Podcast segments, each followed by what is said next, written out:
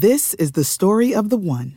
As head of maintenance at a concert hall, he knows the show must always go on. That's why he works behind the scenes, ensuring every light is working, the HVAC is humming, and his facility shines. With Grainger's supplies and solutions for every challenge he faces, plus 24/7 customer support, his venue never misses a beat. Call quickgrainger.com or just stop by. Grainger, for the ones who get it done. When you need mealtime inspiration, it's worth shopping Kroger, where you'll find over 30,000 mouthwatering choices that excite your inner foodie. And no matter what tasty choice you make, you'll enjoy our everyday low prices, plus extra ways to save, like digital coupons worth over $600 each week. You can also save up to $1 off per gallon at the pump with fuel points. More savings and more inspiring flavors make shopping Kroger worth it every time. Kroger, fresh for everyone. Fuel restrictions apply. Raider! Oakland, L.A., Oakland, Vegas, Raider Nation, wherever, forever! You got your old Uncle Mosh and Raiders Fan Radio from Murph's Fan Cave, taking a lighter journey into the dark side. Sit back, put your feet up, pop a top, and enjoy the ride. Here we go! Look left, look right, Biletnikoff, a leaping top, touchdown! We miss you, we love you, and we'll see you in the Hall of Fame. When you have great coaches, then after you have great coaches, you get great players, you have a great organization, and you tell them one thing, just win, baby. Way up the middle, intercepted Filipiano at the 50, high running down, Oakland football, and I think Oakland victory. The Raiders have scored on the most seamless, unbelievable, absolutely impossible dream of a play. Well, I love this team. I think this team can win. I think this team can win.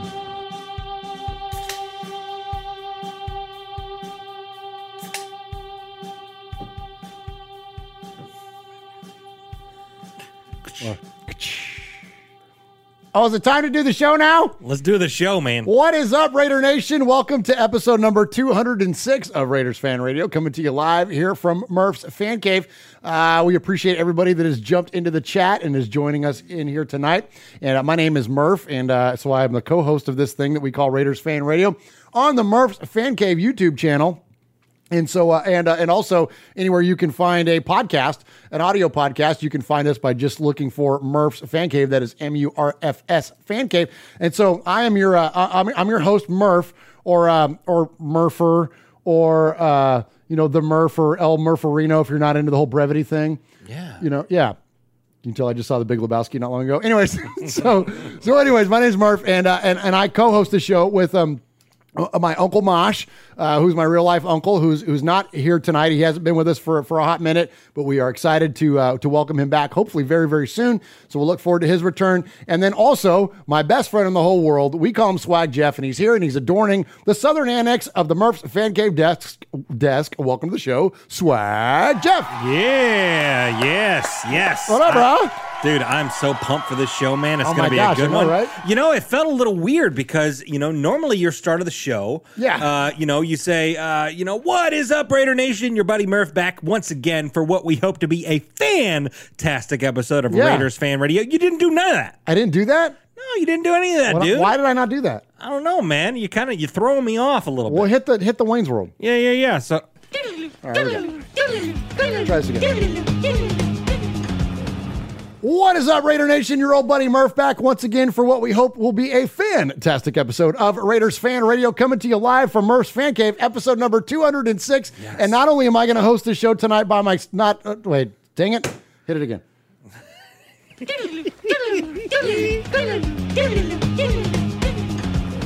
What is up, Raider Nation? Your old buddy Murph back once again. You're not the old buddy. Oh.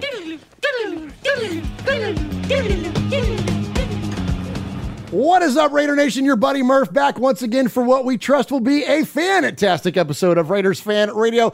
Raiders Fan Radio episode number 206 coming to you live here from Murph's Fan Cave. But I do not do this show alone. Always, as always, and for the most part, welcome in to the show my best friend in the whole world, the guy that adorns the Western Annex of the Murph's Fan Cave desk, the one and only Swag Jeff. Yeah, absolutely. Yeah, your best. Did I get it that time? Yeah, absolutely. Uncle Mosh is your uncle in real life. And I'm your best friend in real life. Absolutely. So, yeah, man. Yeah, I'm ready for the show, dude. Episode 206. It's going to be a fun one. And I'm ready to roll, man. We got a lot to get to tonight. And I even got my kid in real life who's over there playing video games. Vinny, reach around, say hello. Vinny.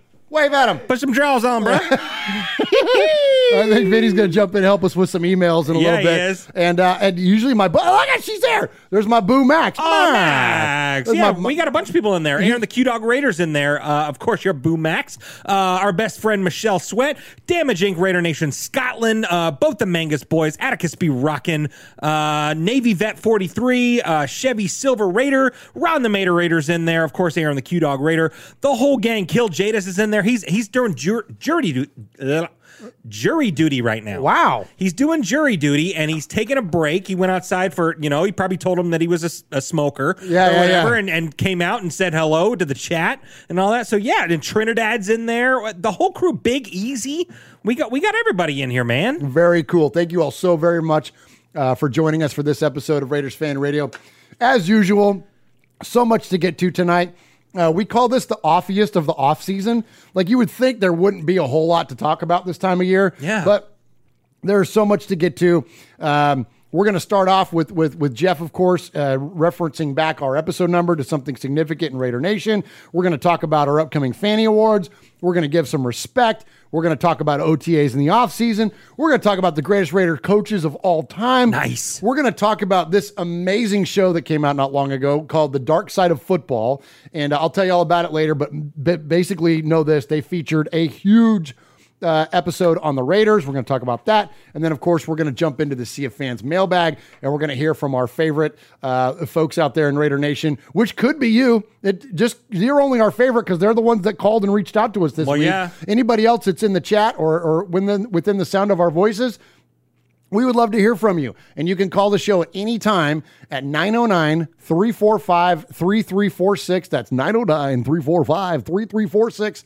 Leave us a voicemail. And if we play that message 3 times on our show, we refer to you then as a made man or a made woman. Absolutely. So definitely jump in there, or you can email us an indefinite amount of times at show@RaidersFanRadio.com. So please do us a favor and contact us because our show is better with more of you. More of you and less of us is a good thing. It's always the best. Absolutely. Always the best. So as I mentioned kind of here at the beginning, first off, thank you to all the donations. I know Jeff keeps track of that. And so thank you to the Super Chat donations that are coming in. We've got 2 donations so far from Matthew Mangus. A $2.99 donation and a $1.99 donation to the One Nation Foundation. So cool. Absolutely. And right now, are we still going Biletnikoff? Yeah, so we're kind of back and forth. So we had such success with shipping. So a lot of S's in there. Such success with the auction, the silent auction that we did for the Raiders ship, that it jumped our number up to a lot closer to $2,000. Yeah. Instead of the original, like we said, we were going to do like 1,200 for Biletnikoff. It got us closer to 2,000. And so I thought, you know what? Maybe we just go ahead and keep, because look, any of the money you send us, we give it away. We decided to shift gears after Biletnikoff to the Greater Youth Sports Association, but I think we've got something else unique coming up for them. Yes. So a lot of the money we've decided to still kind of shift it back towards Biletnikoff, and especially since Michelle was so kind to create that big, beautiful ship. It was so amazing. So amazing, and it generated a really good chunk of change. Yeah. And so we... And Biletnikoff Foundation is kind of close to her heart. She told us that. And so, yes. So we want to honor that. So we decided to give that money to Biletnikoff. And since we're getting so close to $2,000, I thought, well, heck, let's just run that thing up to another couple $1,000, and then maybe there's an opportunity for us to present that money again live, like we did 2 years ago. Yes, absolutely. Yeah, so you and Max are going to go to the Crab Fest this year. My wife, my beautiful, beautiful, beautiful wife, if you're listening, can we go? Can we please go to Vegas? Well, and, even, and like Jeff Murphy's kicking around, maybe being able to go. Yeah, Scarlett getting to go. Yeah, absolutely. Yeah, and even Michelle, his sister, and, and hers even kicking around. Absolutely. Going. So that would be amazing if we had like a huge representation. Be huge, man, and they're doing it at the Paris this year, right? At the Paris in Vegas. Oh, dude, yes. Yeah, we would have all the fun. Well, yeah, and like this is going to be the first Crab Fest for Biletnikoff in Vegas, right? Yeah, yeah. So I mean, talk about we were starstruck last year, or last time we went with, Tom Flores there and Art Shell and all that stuff. First one in Vegas. Yeah, all of them are going to be there. All of them are going to be there. Yeah. We might even catch a Gruden sighting or something. You never know. Yeah. I mean, Charles Woodson, Oh, a lot, bro. You know what I mean? Dude, if Charles Woodson is there, we're going to legit freak out. Like, I'm so, like I fanboy enough, and you're a little more cool about it than I am. But I get in my feelings about I get so starstruck. Like, and I'm not with you, man. And I feel like I should be cooler. Like, I'm way more comfortable. Like now doing the show and like talking about this stuff. Yeah. It just seems like we're all like, oh yeah, this is all this and that. When I'm in the moment around these things, dude, I get even this last week, and we'll talk about what we had going on. I get in a way, dude. I'm sorry, I'm too big of a fan of the NFL as a whole and the Raiders, most importantly. You put me around people that are significant in that world, I freaking... Well, and that's what I'm saying. I get weird. So, yeah, absolutely. So, the first one in Vegas, there's a home game a couple days later. It wouldn't shock me to... what if Marcus Mariota was there? Because he ain't doing nothing else because Derek Carr's the starting quarterback. Out, bro. I'll cry. You'll flip out. I'll flip out. I'll flip out. Absolutely. Because I'll always have my Marcus jersey under anything that I wear. So, I'll just have to pull up my shirt and tie and have him sign my chest. You know what I mean? You'd like that. I'd love it. I'm all about, dude. Just right across your nipple instead. Yeah. Just use that for the O in Mariota. Yeah, why not, dude? Hey, man, whatever. Why not, dude? Hey, whatever happens, it's just natural, man. Just let it go. Just let it flow, man. Marcus, here's a Sharpie. Just do what you do, man. Hey. I'm your canvas. Paint me like one of your French girls. We're running out of time. My life is running out of lifespan. Oh, my gosh. It's so good, Jeff, man. Take us to 206. Yeah. I got to go move that light. That light over there's in my eyes. So okay. Yeah, move the light. Okay. So Biletnikoff, thank you so much, for all the donations. Matthew Mangus, $2.99 and $1.99. Yes, that is going to be, we get to go and do that awesome thing at Biletnikoff, but we're representing you. Amen. And everything that you guys have done, because 100% of the proceeds, whether it's YouTube monetization, stuff from our podcast, the super chats, all that stuff, advertising, all of it, merchandise sales, all that stuff, 100% of that is going to the Biletnikoff, and we're going to present a fat check to them, and it's all because of you. It's not just us, it's you. You guys make this show, so thank you so much for everything that you do. Yeah, absolutely. We'll give you a round of applause for that. But yeah, absolutely. So every episode number, Swag Jeff takes a significant moment in Raider history and relates it back to the episode number. And this episode is number 206. And I got a really good one for you, Murph. Okay. I got a really good one, and I have more than one. You do? I have more than one, dude. Yeah. So you got 206.1 and 206.2? No, they're both right on the money. Right on the nose. Okay. Yeah, all right. And so the first one, and it's an obvious one, and it's a great one. It's a career stat, and it's short and sweet and to the point. One of the best players to ever play for the Raiders, and really, in my opinion, one of the best to ever play his position in the NFL. Oh, gosh. We're going to talk about punter Shane Leckler. Oh, come on. Let's go. Leckler. Absolutely. Absolutely. One of our favorites, man. Just an absolute clutch kicker, clutch punter, all that stuff. And a hell of a quarterback. man. Yeah, absolutely. Absolutely. He played 206 games in silver and black. No way, dude. Yes. Absolutely. Nicely done, Jeff. Yeah, Nicely done. Absolutely. Respect to Shane Leckler. But the bonus, and I had to dig for this one a little. Okay. We're going to go back to October 8th, 1965.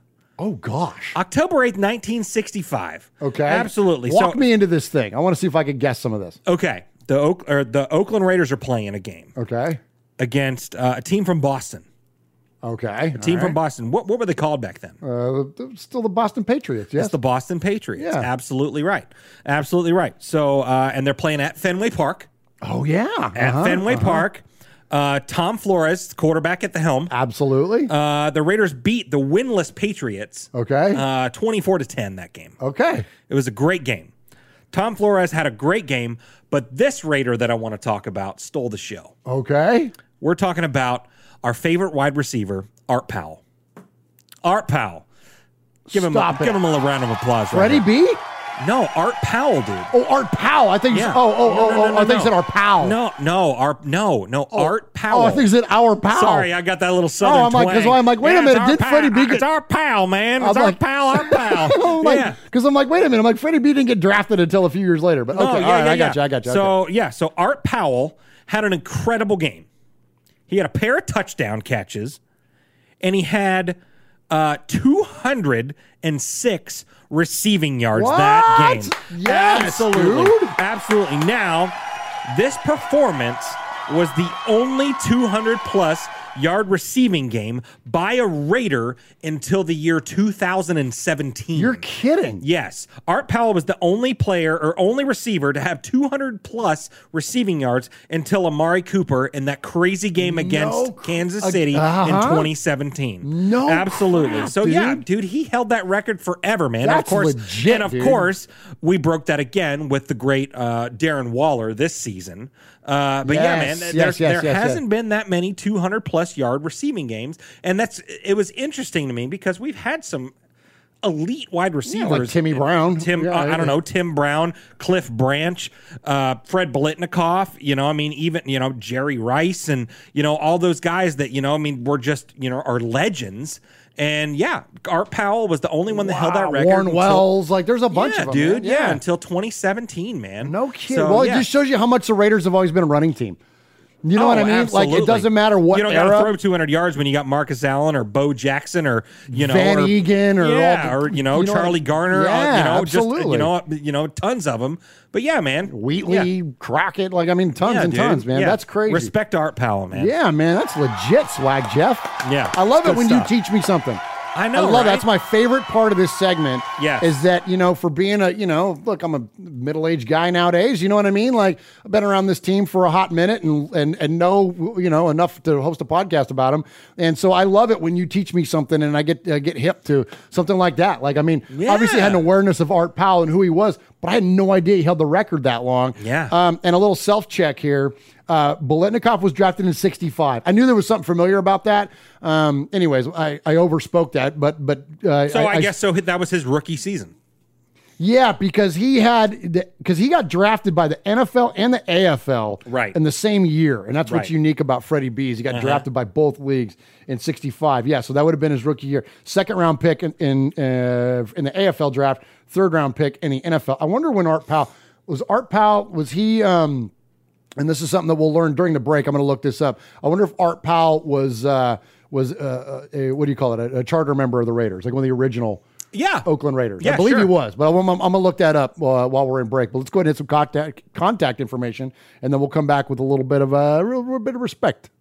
All right, boys and girls, pay attention. You got your old Uncle Bosch here with an update. That's right. I got some stuff for you. Take out a piece of paper, a pencil, a pen. Heck, use your pocket knife and carve the info into your dashboard as you're driving down the highway. First off, you need to like us on our fan page on Facebook. That's right. Go to Facebook at Raiders Fan Radio Podcast. Don't forget about the Twitter. You know your old Uncle Mosh. He twits now. That's right.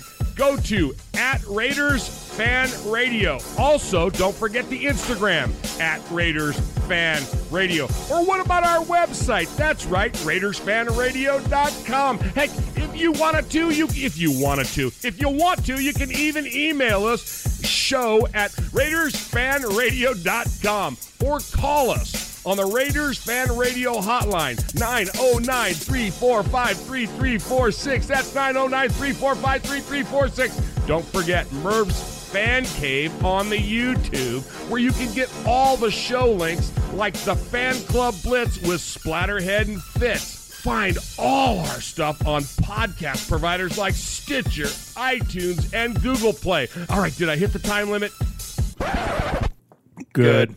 All right, so yeah, much respect to Art Powell and great stuff there, Swag Jeff. So Art was drafted in the NFL in '59. Okay, played for the Eagles and the New York Titans, who eventually became the Jets. Yes. And then he didn't make it to the Raiders until '63. So he wasn't a charter member of the Raiders, but clearly one of the early legends for the Oakland Raiders. Yeah, well, that was the first, Al Davis took over in '63. There you go. As the GM and coach. So, yeah, so he brought all of his, doing what he did his entire career, brought the best players that he saw and made them Raiders and made them great. Absolutely. And also a local guy. Art Powell went to San Jose State, which is, of course, where I grew up, born and raised in San Jose. And so I also want to give respect in the chat. I believe it was, let me see.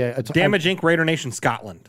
Well, yes. Thank them first. Yeah, absolutely. So they, so they're obviously across the pond, but they donated £4.99. Nice. Yeah, we got a pound donation. We got some pound donations. That's money, dude. Yeah. In for a penny, in for a pound around here at Raiders Fan Radio. Yeah. We're all about the poundage here at Raiders Fan Radio. Yeah, heck yeah. So I want to give respect to Knock Andrew. Knock Andrew says San Jose in the house. Oh, right on. Yeah, there's one of my homies right there. Nice, so absolutely, nice, Andrew. Yeah, born and raised in San Jose. I was born way back when in 1973 in Santa Clara, California, but then grew up in San Jose until late 90s, I guess, something like that, whenever I moved. But anyways, man, San Jose. In fact, I'm going to be in San Jose in a week. And so, a week from today. A week from today. So for those of you that are in the Bay Area, if you want to check in with your buddy Murph and my two boys, we're going to go to Domenico's in Alameda. Yes. That is, of course, our good friend Jeff and his family's business. And we're going to go have the best sandwiches there is in the Bay Area at Domenico's. We'll be out there. That is Thursday, the 17th of June at 2:00. So anybody that listens to this show, if the Bay Area is your stomping grounds, definitely come out and meet us and hang out with us and the Murphy clan who runs that Domenico's location. Yeah. And let's have some good food, man. The Mangus brothers said they're going to try to make it there. Awesome. I would love to meet the Mangus brothers in real life. Yes. I look forward to we already know our buddy Ty DeRader is going to be there. Oh, Look forward to seeing Ty. We hear and we correspond with so many folks. It's so cool when we get opportunities to meet people in real life and in firsthand. Yep. Usually it's around Raider games and things when we go to tailgates, but here's a really cool opportunity for us to all get together. So so thanks to all of you that are going to hopefully make it a point to come out and meet with us. That would be great to see you, of course. One more bit of housekeeping before we get to respect. I think we're going to do the fannies on July 14th. So those of you that are new to the show, as I called it earlier, this is the offiest of the off season. Like, you can't get more off season between now and when training camp starts. Right. As soon as OTAs are over, we're in this dead zone of NFL news. So that's typically where we do our Fanny Awards, which is just a super tongue in cheek, lighthearted approach at an award show. Which, I mean, go figure, us being silly. And so that's our award show. It's kind of like, I want to say it's the highlight of our year, but as far as our show goes for self-reference, it's a fun time for us to kind of play. It's self-referential to us, but it's more self-referential to you all. Yes, to the people that call into the show that are a part of this family that we call RFR. It's kind of a kudos and cheers to you guys, where we're able to highlight some of our favorite moments that you've been able to bring to us. So that night's all about you guys. Absolutely, we do things like the Foggy Glasses Award, where who made me laugh the most in the previous year. We do our Gemini Man Award for the best twins of the show. Yes. We have a Best Jeff Award. Yeah. We have just an overall caller of the year kind of thing. So definitely check that out. That will be on July 14th. Excuse me. That'll be on July 14th. Next week we're off. Yes. Because again, we'll be traveling. I'll be out there on the West Coast. So if you want to hear Raiders Fan Radio next week, join me at Domenico's on Thursday. Yeah, and literally, we can talk in person. Full on live takes, absolutely. And so we will be representing. And you get to meet Max? Max will be there, right? Too? No, Max isn't going to be with us. But you get to meet Vin. Yeah, you can meet Vinny and Tristan, my two sons. Yeah, dude. My sons will be with me. You can meet Max with me in July. We're going to be in Vegas. And so, well, there you go. Or you can come to the Crab Fest, and all that money, of course, goes to Biletnikoff. So 100%. Max and I are going to be doing a lot of Raider-related things this year, and so it should be a lot of fun. And I say Raider-related. We're just going to have a lot of fun trips out there to Vegas. And, dude, yeah. And, yeah, it's going to be awesome. It's all going to be good. And my boo, she's the best, man. She's the best, she's all about this Raiders fan radio stuff, and I'm so thankful that she's so supportive of it. Yeah, she posts on her socials and stuff, and tags us and throws on her Raider gear and stuff like that. Dude, what? I saw a picture of her at like a church event where they all had like different team sports or whatever, and she was rocking all Raider stuff. Yes, absolutely. All Raider stuff. She sent me this today. She's not feeling so hot.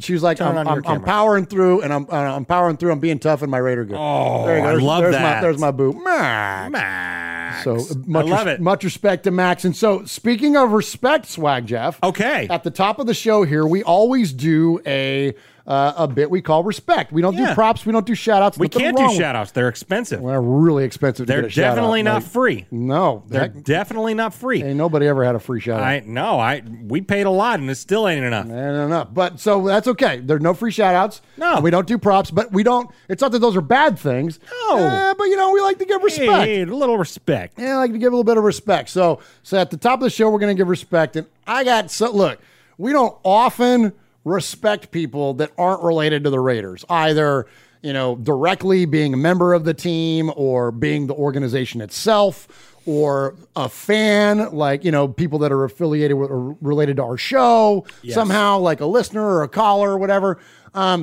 But in this case, we're going to give respect to somebody that has absolutely nothing to do with the Raiders other than when we met him, he looked at me and he said, "Nice Raider hat." Yeah. You know what I mean? Absolutely. Because when we met this guy, I was wearing my Raider hat. So I want to give respect to Taylor Lewan, who is the left tackle for the Tennessee Titans. And the reason I want to give him respect is that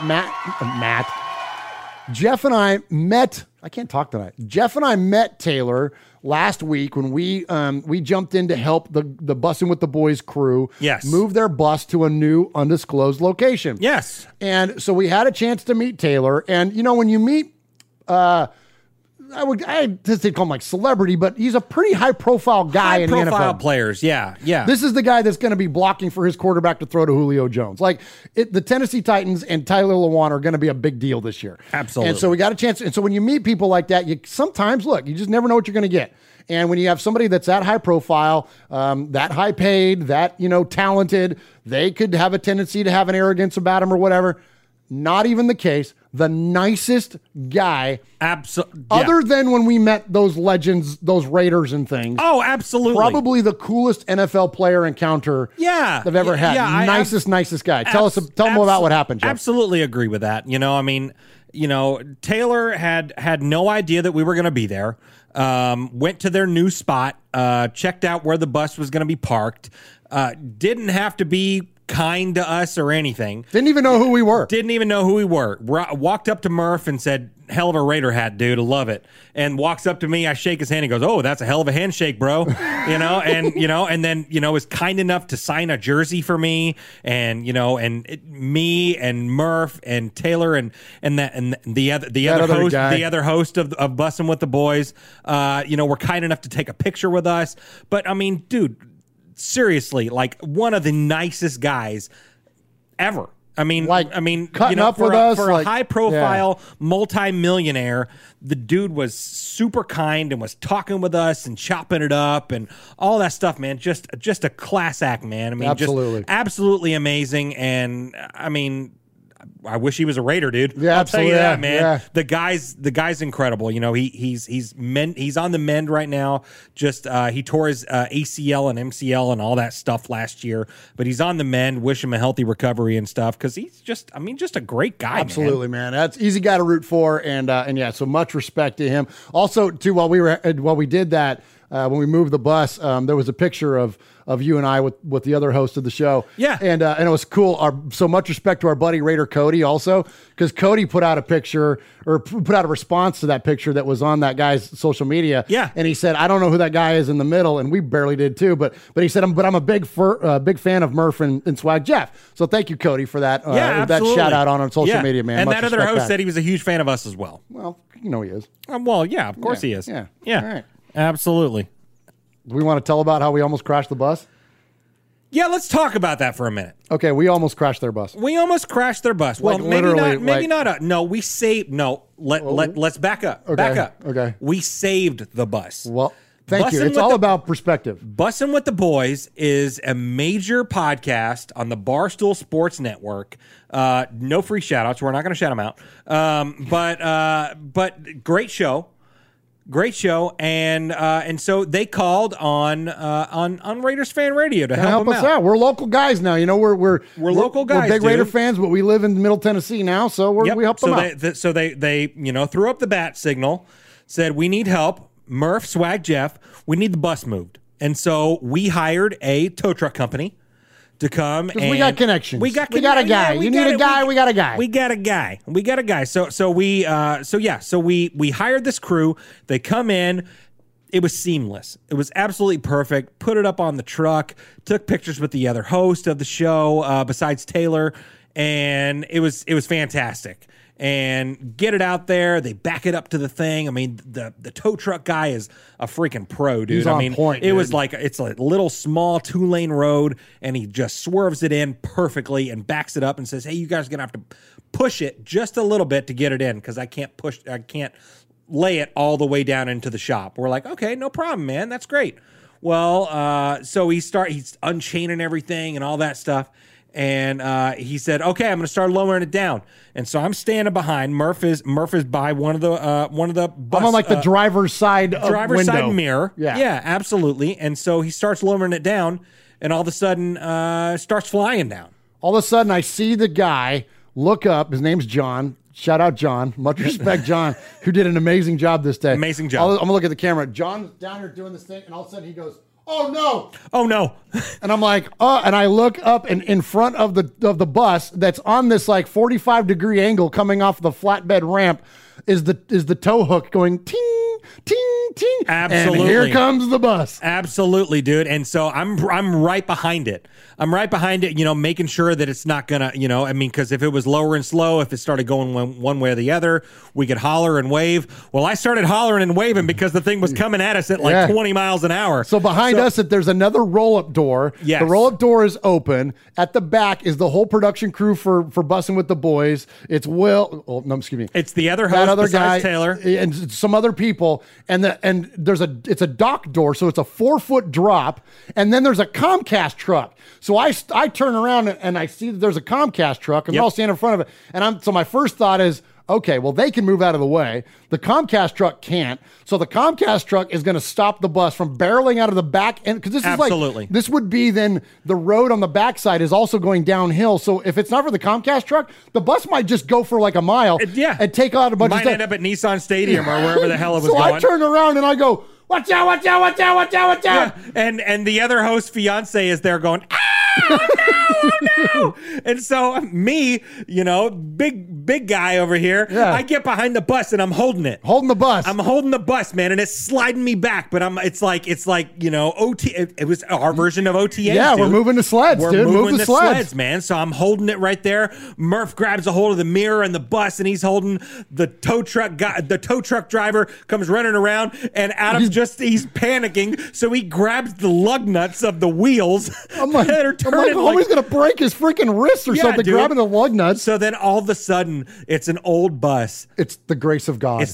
Seriously, I'm not even joking. I'm telling you, man, God grabbed that bus and he stopped it, because all of a sudden we're standing there and we're holding it and it's pushing us, and all of a sudden it screeches to a halt. Now, mind you, this bus has no engine, has no brakes, has no nothing, but this thing is rusted and all that stuff, and it just happens to catch, and it stops. I think there's like the brakes were rusted or still engaged somehow or something. Still engaged a little bit, so all of a sudden the bus screeches to a halt, and we're all standing there, you know, some of them crying, some of them screaming, all that stuff. All of our hearts. And like, it's like complete silence. Our hearts are doing this. Yeah, and before Taylor gets there, the other host is standing right next to me, and I said, well, at least we don't have to push the bus. The best was, I go, so we still need to move it? And they're like, no, man, it's good right where it's at. That's right. No one touch it. Nobody ever touched this bus ever again. Yeah, absolutely. So it was a fun time. Much respect to Taylor Lewan. Much respect to Taylor Lewan. Much respect to Taylor Lewan. Much respect to Raider Cody. Much respect to the Bussin' with the Boys crew. Alex and the crew. Awesome dudes, man. They're awesome guys. Yeah. No free shout-outs, but Alex has started his own marketing company and all that stuff. Celebrate that, man. He's helping other podcasters, and he's helping other people with social media, with production stuff, and all that stuff. So, you know, we may even reach out to him. We may, we're always looking to grow, dude. Absolutely. We're all looking to do some stuff. So that's much respect to that entire crew, as well as the other host of that show. That's right. What's up, Raider Nation? It's your boy, Will Compton. Sorry, wrong one. Hey, Raider Nation. This is Max Crosby from the Oakland Raiders. And goes down, and Max Crosby, who forced a fumble last week. You're listening to Murph, Mosh, and Swag Jeff on Raiders Fan Radio. Thank you so much. Just win, baby. Nice. Kevin the Raider Nerd asked, was the Benny Hill music playing during this bus incident? Yeah, no kidding, right? I wish we had better video. There's a little bit... There's a clip on their socials. Yeah, there's a clip on their socials where they're talking, and they've got the other host behind the wheel right there, and he's kind of steering it up the tow truck, and then they clip to another one where the bus is coming down, and you see a big old son of a bitch or son of a gun, and and that's me running behind the thing. But yeah, it's oh my gosh. Yeah. So unfortunately, they didn't have a camera on it as it was coming off. That would have been epic. Like they caught the trail end of it. Yeah. Yeah, that would have been good. All right, Jeff. What? Excuse me. Goodness. Mosh told me that the reason that I burp so much, I didn't know this. He goes, it's because you start talking so much. Like I don't burp this much ever in real life. But I start. He goes, because you're moving all your air around. He's a theater guy, so he knows this stuff. Yeah. And so he's like, I don't ever burp. You don't? I mean, only when I drink alcoholic beverages and I. Which I'm not saying, and I'm not doing that, but... Yeah, well, that's more of a hiccup, though. Yeah, exactly. Okay, right. Yeah, but no, that's... Yeah, I don't do that. I don't do the hiccups. We're going to hear from... Burps. We're going to hear some hiccups and burps, actually. Oh, no way. Well, we might. Segue. Somebody might... Hey, we call that a tease in the biz. We might get to a little bit of tailgating too much, but first, Jeff... Damn it. How long have we been doing this show for already tonight? We're at almost 45 minutes. Okay. So we're here at the top of the show.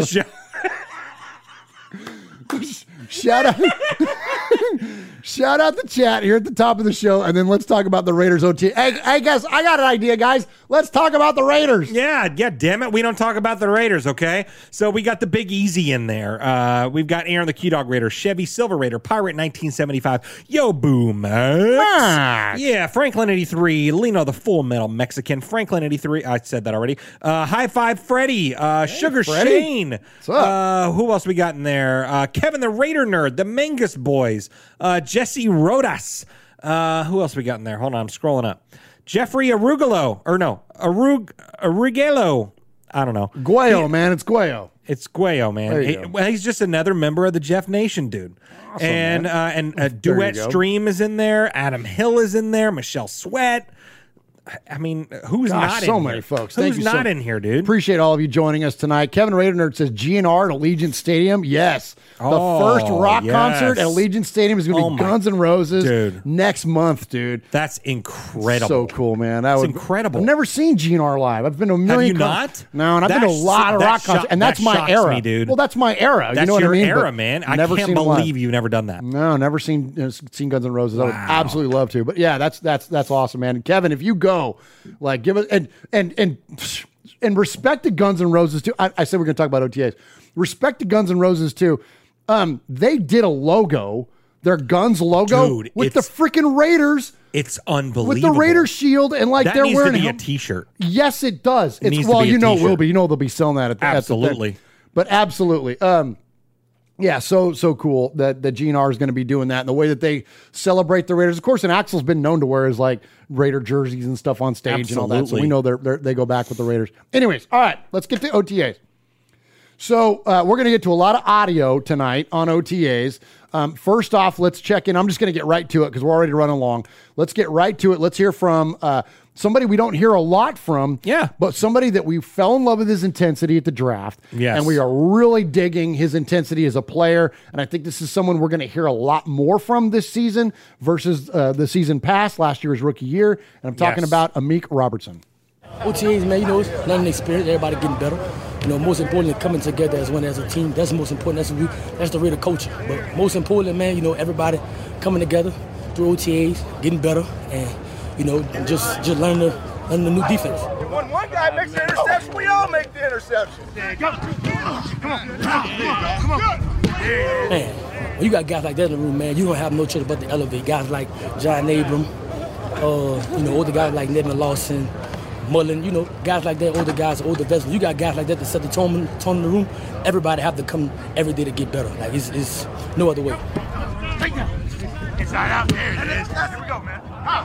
We out here. Let's do it right. Here. Let's go. It's fun getting out here and grinding with the guys, working till that championship, man. Let's get it. All right, there we go. There's Amik Robertson. I love his intensity, man, and I think that we got a lot to look forward to. I'm really excited about our young secondary this year. You know, I know that we all want to see the electrifying plays early on. We want to see the early impact. You know, I get all that, and you want to hear a lot from your draft picks early on, especially in their rookie seasons. But you know, look, man, it's more frequent occurrence that you draft players that have to develop, especially when they're not, you know, first round or even second round guys. Like, you know, we heard Merrick there at the end of that clip. You know, he's going to be a guy that's going to impact right away, we would hope, you know, season one. By the, you know, first handful of games, we'll start to see Merrick have an impact. Guys like Robertson, they sometimes need time. Guys like Ruggs, it just takes a minute. Abram, you know what I mean? It takes time. Well, it takes a couple of years, you know, so let's not get too wound up and in our feelings and all about PFF scores and all that stuff.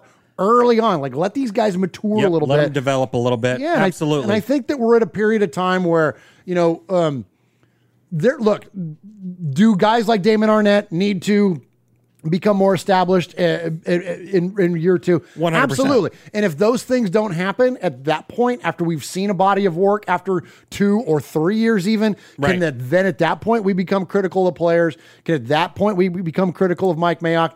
Yes, but like this whole like rhetoric about like criticizing Mike Mayock now, I'm like, easy with that. And we're going to hear more on that in a minute, but it takes time, man. Absolutely. Well, and you know, and what I like about Amik Robertson and what I liked about him from the start, as soon as we drafted him, he got emotional during his call. Yeah, dude. Man. You know, this guy wants to be a Raider. He's hungry, and that's the kind of players that you want on your team. You know, whether or not you make an immediate impact in the league, you want a guy that's hungry and wants to play and wants to prove himself. And, you know, what more can you ask from a guy? Where'd he came from?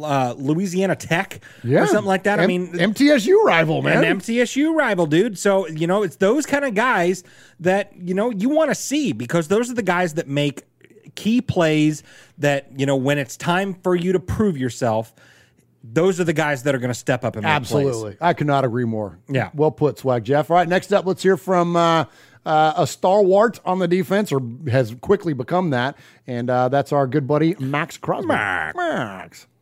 There's so many new moving parts to this defense with guys that are brought in either through the draft or free agency. I'm just curious, how is just getting to know your teammates and building some cohesiveness working on? It's been awesome. You know, I really like this new rookie class. You know, everybody's super humble from what I've seen so far and ready to work. So, you know, it's encouraging. You see everybody coming in for a similar reason. You know, obviously it's very early. We haven't even put pads on. We just started, you know, running around on the field together. So it's just about building the relationships right now, being in the building together and continuing to grow and, you know, be on the same page.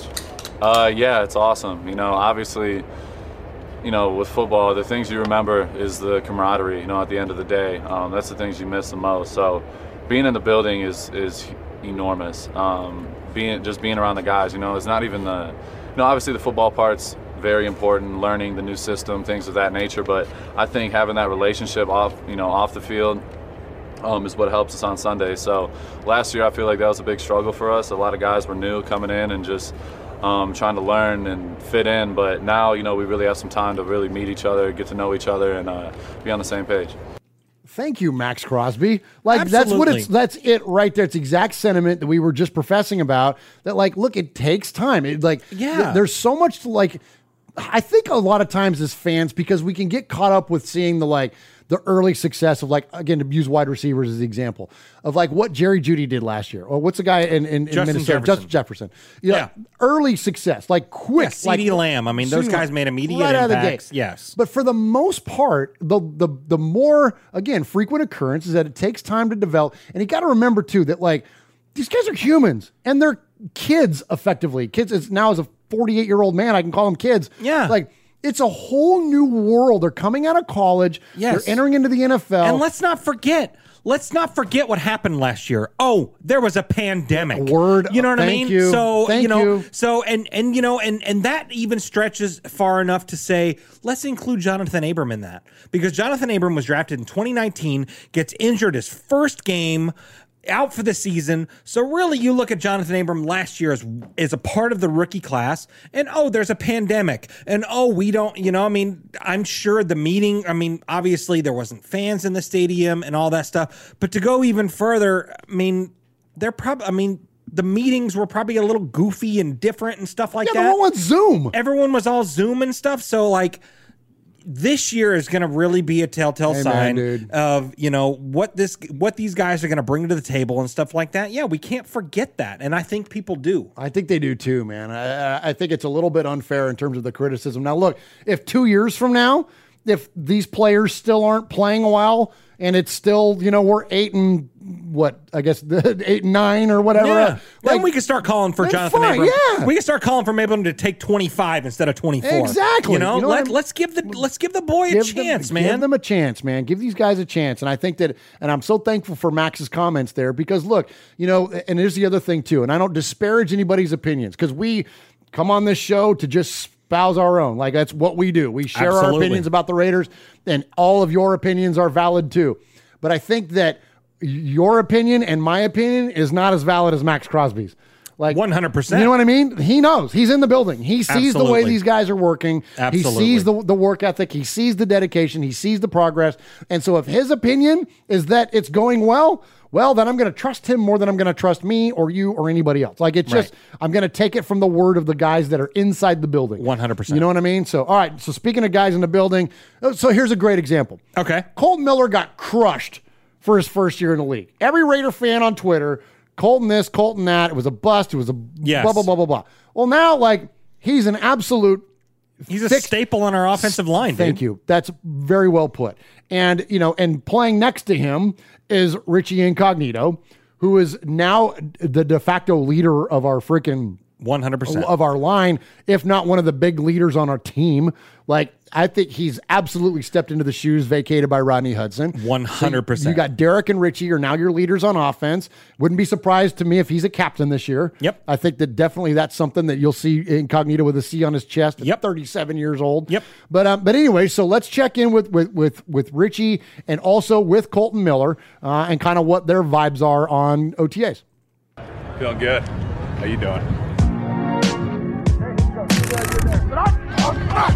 My job to keep those guys going, keep them hungry, keep them humble.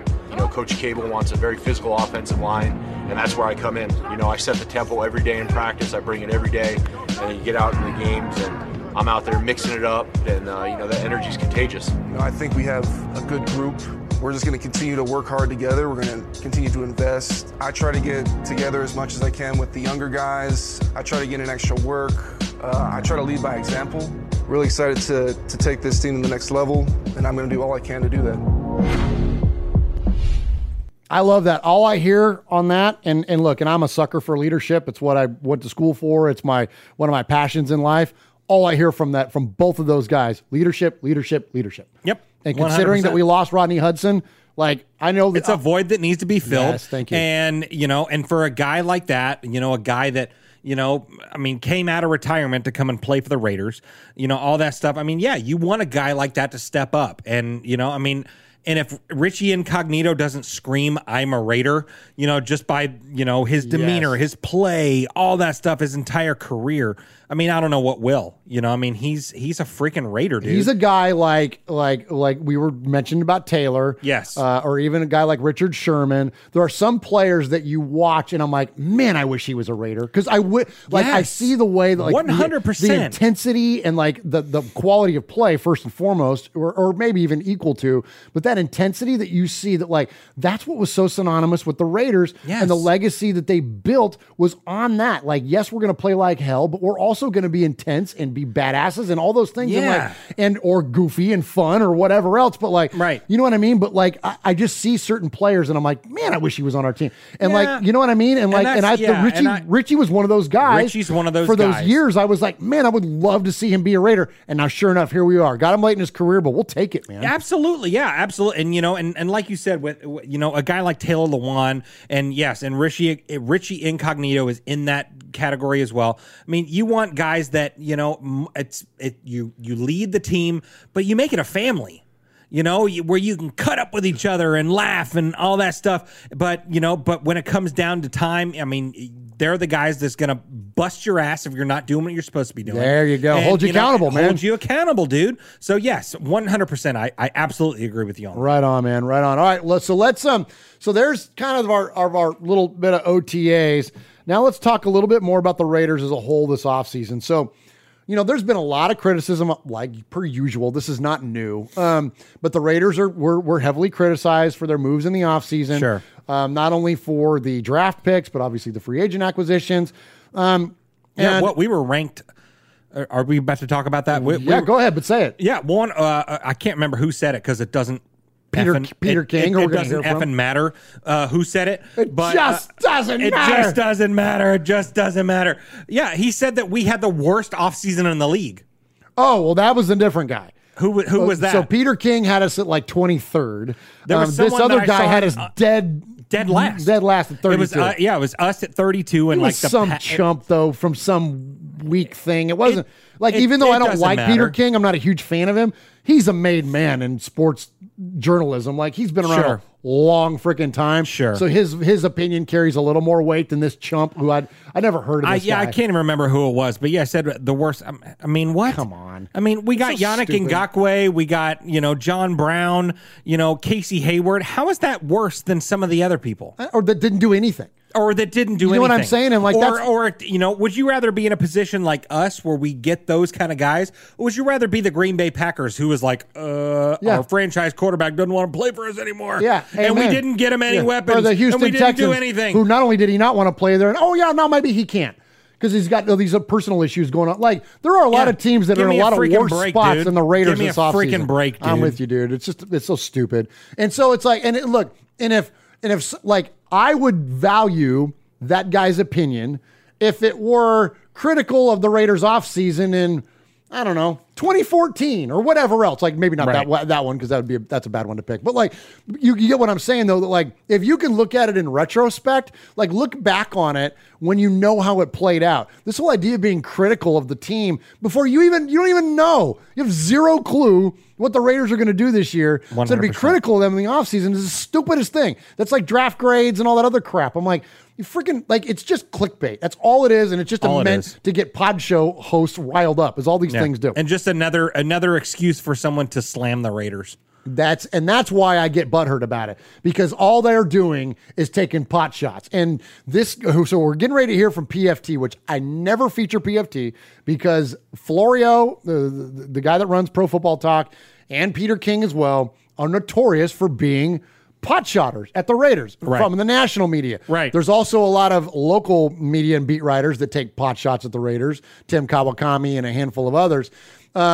But in this case, Florio's one that does it. Now, that said, someone sent me this clip, and I thought it was fair. So, in the sense of fairness, because I'm so critical of people like Florio and that are in the national sports media, Mike Silver, et cetera, I figured, well, okay, let me return with a since they're having a fair comment, let's play this fair comment and discuss. So as I mentioned, Peter King's got the Raiders at 23rd overall for this past offseason. While I don't agree with that number, I think the discussion around this afterwards is fair. So let's check in with Florio and Peter King. Raiders, you've got them at 23. Now here's my question. If they finish in the 20s and thus don't make it to the playoffs for the fourth year of John Gruden's return, 4 for 4, no playoffs. Is that enough for Mark Davis to make a change, or does John Gruden get a chance to go 5 for 5, no playoffs? Mike, you know, all I know is this. You know, Gruden, in 3 years coaching the Raiders, has 6 fewer wins than Jack Del Rio had in his 3 years coaching the Raiders. Boom. Now that's a freaking bombshell. That should get your attention. Absolutely. Now, obviously, I don't think Gruden is going to be in trouble if they win 6 games this year. But it's going to cause Mark Davis to really start thinking. And not just about John Gruden, but about Mike Mayock. Yeah. And, you know, Mike Mayock's draft picks have to do better. That's all there is to it. And, you know, I look at this not necessarily as absolutely joined at the hip, but this is a year the Raiders have to show progress. And these disappointing defensive first-round picks like Cleveland Ferrell, like Damon Arnett especially, you know, they have got to start making plays this year. And they've got to start showing that they deserve to be top 20 picks. And it's one of the reasons, like, when everybody looks at Alex Leatherwood this year, and you know, when I wrote, you know, a week ago or so that I thought that the Baltimore Ravens did not have, you know, the word was that Las Vegas was worried about the Ravens jumping up to pick Alex Leatherwood, and so they didn't want to trade down. And I believe that the Ravens did not even have him in the top 2 rounds of this draft. So, again, who knows what to believe and what not to believe. But what I'm saying is Mike Mayock right now has not earned the benefit of the doubt on Alex Leatherwood. And look, for his sake, because I really like Mike Mayock, I hope Alex Leatherwood works out. But the reason why everybody is dubious about Alex Leatherwood is not just because he was picked higher than everybody thought that he would be picked, but because of the record of the Raiders draft choices early on. I think if they don't make the playoffs this year, it's a given that Mayock is out. I think he was in more danger than anyone realizes ending the 2020 season. Gruden just wasn't sure who he would replace him with. Gruden's got more time. Gruden's got more equity with Mark Davis, because Mark Davis views Gruden as his buddy, and it's going to take a lot for that relationship to implode. So, interesting. I look, if it was any other coach in any other city in any other circumstance, he'd clearly be at the top of the list of guys on the hot seat this year. All right, so look again, I don't care for normally either one of these guys. Used to like Peter King quite a bit, now much less than previously because of but I don't feel like this is pot-shotting. I feel like this is fair criticism. And, and what here's where I think that we're at, is that we've been screaming this all offseason, that the importance of this upcoming year for the Raiders, this season upcoming, is going to define careers in a way that, and I know, and Mosh gets on me about this, but he's like, but every year is really important. And I don't disagree with that notion. But I think that when you look at career legacies, legacy of Mark Davis, the legacy of John Gruden, the legacy of Mike Mayock, the legacy of Derek Carr. These things are now come to a head where if the Raiders are unsuccessful this year, here's what we have to accept. All these talking heads were right.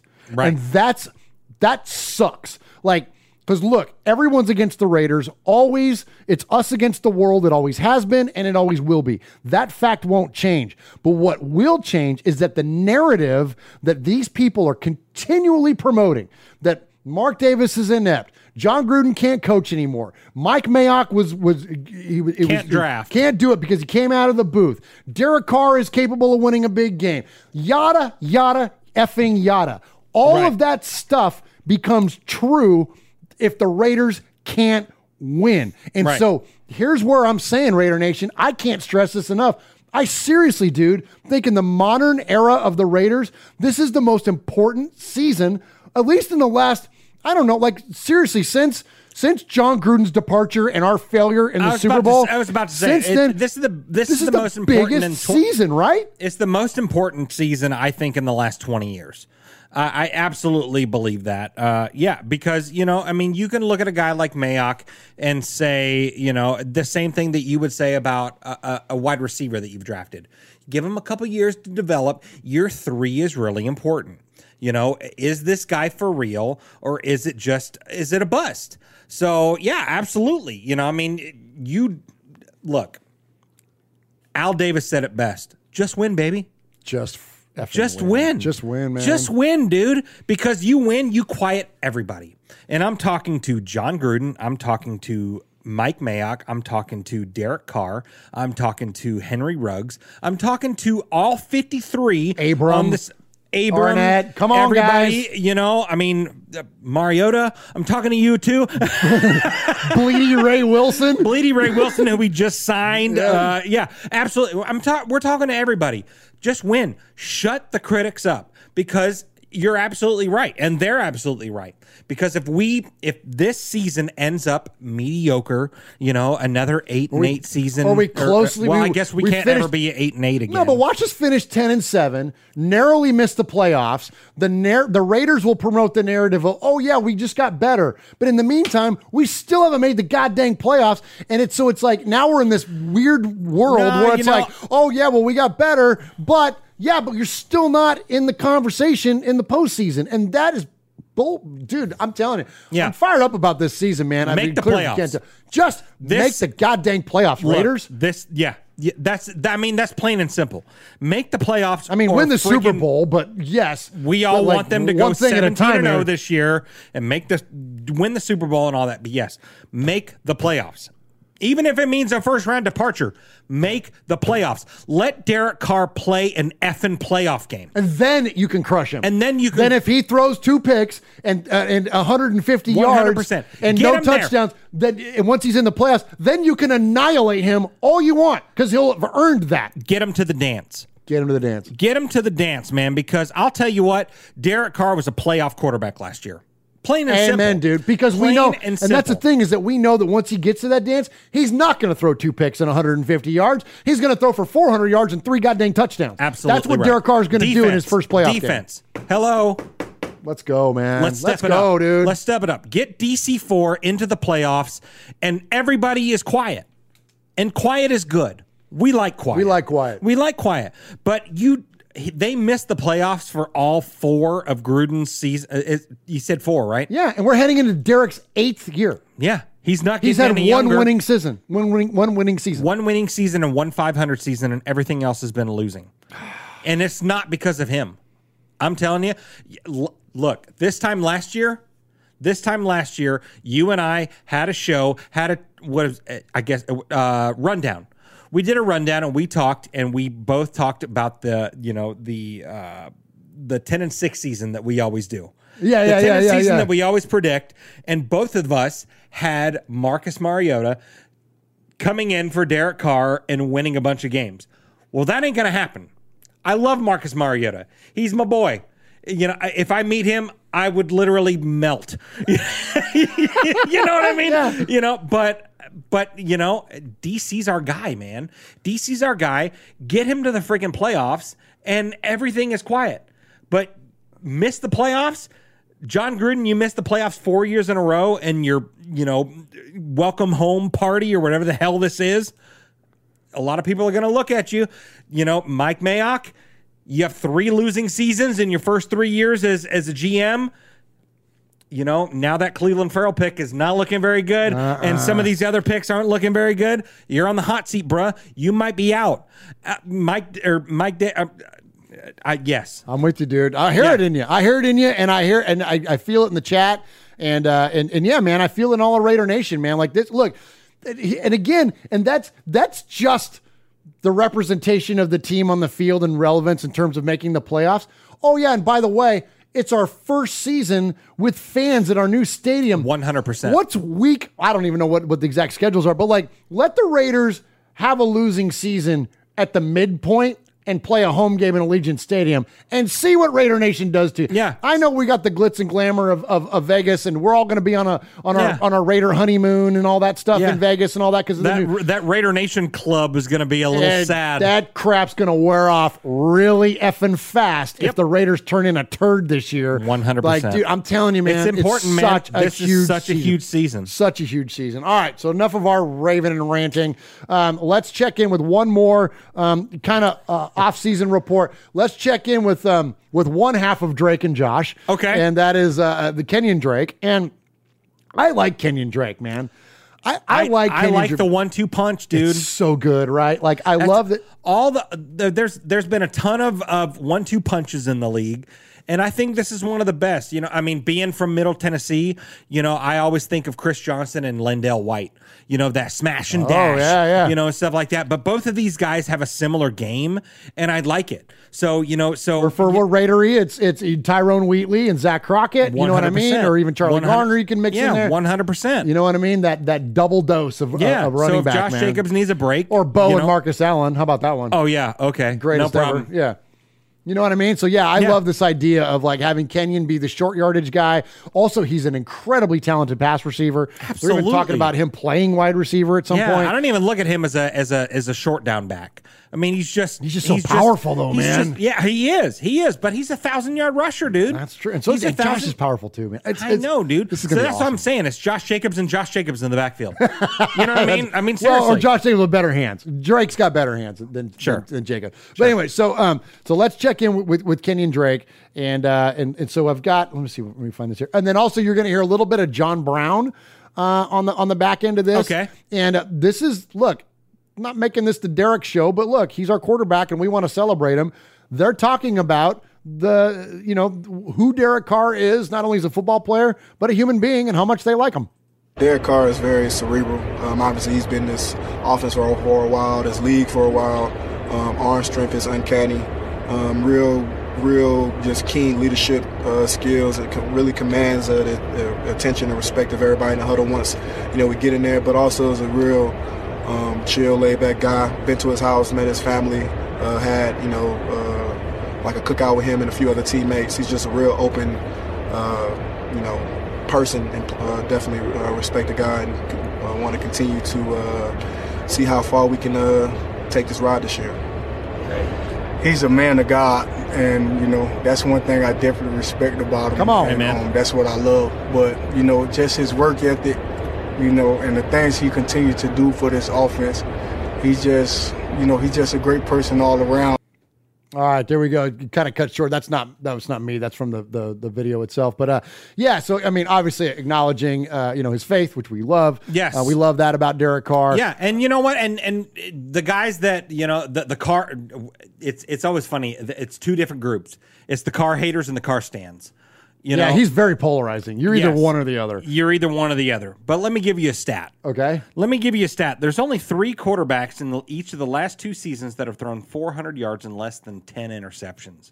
Patrick Mahomes, Aaron Rodgers, Derek Carr. Let's go, dude. I mean, come on, dude. Come on. What more do you freaking want, man? Nothing. I mean, that's it. That's the company you want to keep. That's the company that you want to keep. That's the NFL elite. And, I'm telling you, this time last year we had our doubts.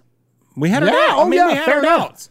But the dude has proven himself. This time, 2020 was a good year for him, man. 2020 was an incredible year for him. And if his defense was just a little bit better, we'd be we wouldn't be talking about, or is John Gruden ever going to make the play? You know what I mean? Yeah. Because we were almost there anyway. We almost swept the Chiefs, y'all. Like, listen, we 100%. Were 3 points and like 28 seconds away from sweeping the freaking Chiefs this 100%. Year. 100%. Like, come on, man, we're not that far off. I'm a firm believer of that. Yep. All right, I want to shout out and give respect to Aaron Crocker in the chat. I believe he's the one last week from Australia. I missed calling him out, and so I want to definitely I love it. Respect that. And so we got Damage Inc. Scotland in there. Yeah. We got Australia in there tonight amongst our normal chat. Worldwide, dude. Worldwide, man. So we appreciate you. Love it. Checking in. And so down there in Australia, They've known to tip a few back. Yeah. There's a reason Foster's comes in an oil can. Foster's Australian for beer. That's the reason that it comes in that giant can. Absolutely. You know, they like to tip them back in. You know, we all kind of like to tip them back every once in a while around here. Well, sometimes you tip them back a little too much, and at a Raiders tailgate, Jeff, it's almost expected. It's pretty rampant. Like, you know what I mean? Yeah, we've been there. We got a little turn. You know what I mean? We got a little lit, bro. We've been known to do that. We've been known to do that at Raiders tailgate. Absolutely. You know, enjoying the food, enjoying the company, enjoying the adult beverages in the parking lot before you head into the game. So there's a segment around here that we do called Tailgating Too Much. If you're new to the show, my favorite ever. You like this one? It's my favorite. I think I might have gone top rope with this one. Okay. This might be one of the best tailgating too muches we've ever done. All right. So we love you, Kenyan Drake, but I'm sorry because you were tailgating too much. So we're going to pick on Kenyan Drake. He turned up one too many Fosters at the Aussie freaking Aaron Crocker Raiders tailgate before his press conference. And so let's check in with Kenyan Drake when he's been tailgating too much. Derek Carr is very cerebral. Obviously, he's been in this offense for a while, this league for a while. Arm strength is uncanny.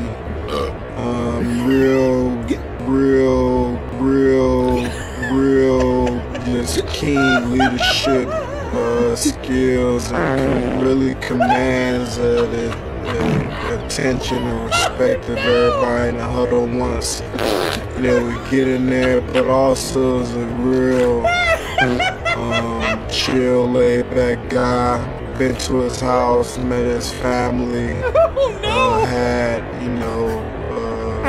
like a cookout with him and a few other teammates. Oh, my gosh! Kenyan. Yeah, dude. Hope you weren't doing that at DC's house. Jeez, bro. Holy hell. Oh, my gosh. All right, Jeff, take us to break. Hey, Scott, former Los Angeles Raider. Yeah, back in the old days, baby. And you're listening to Murph and Uncle Mosh, who happens to have the same hair as me. Check it out. Raiders Fan Radio.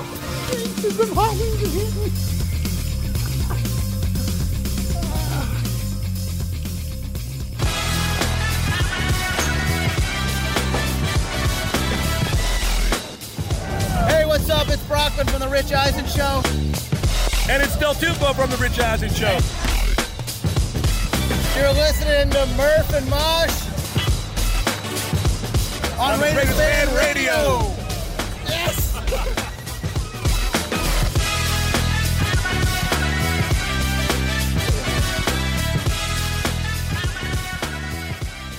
Uncle Mosh, you're the smartest man alive.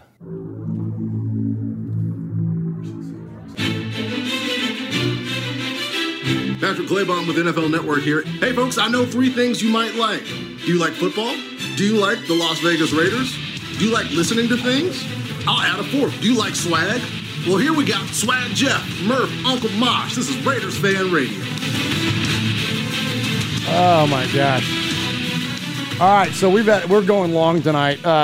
So we're going to unfortunately have to take our Dark Side of Football segment and move that to next show. It's going to be so good, though. It's going to be so good, and I don't want to rush through it, so I don't want to move through it too quickly. Yeah. So let's just do this, because this show, okay, so I'll just set it up a little bit so you know what I'm talking about. So on the Vice channel, okay, they do this show called Dark Side of the Ring, okay, that Mosh has told me about. Yes, and it's about behind the scenes stuff and all. Yeah, yeah, absolutely. So they do like Chris Benoit and like any of the like darker side of wrestling. Well, they started a new one called the Dark Side of Football. And so like the third episode ever of the Dark Side of Football is titled Once a Raider, Always a Raider. Love it. And it's freaking awesome. If you have a chance to watch this, Raider Nation, go seek it out on Vice Channel. You can even find it online, and you can enter in your cable provider credentials or whatever, and you can watch it online. Go watch this thing. We'll talk about it in depth on the next show, because again, yes, I don't want to move on from it too quickly tonight, and I've got a lot of sound bites from this thing. Yes. But I'll play you the first one. So we'll call this a teaser. I'll play you the first one. Here's the intro to the show. After this intro, Jeff, go ahead and hit the Sea of Fans music, and then let's move into that segment. But check this out, Raider Nation. This will get you fired up. If you talk about the underdog, the outlaw, the pirate mentality, nobody embodies that more than the Raiders. You could actually see the decal on the helmet, which was swords and a pirate.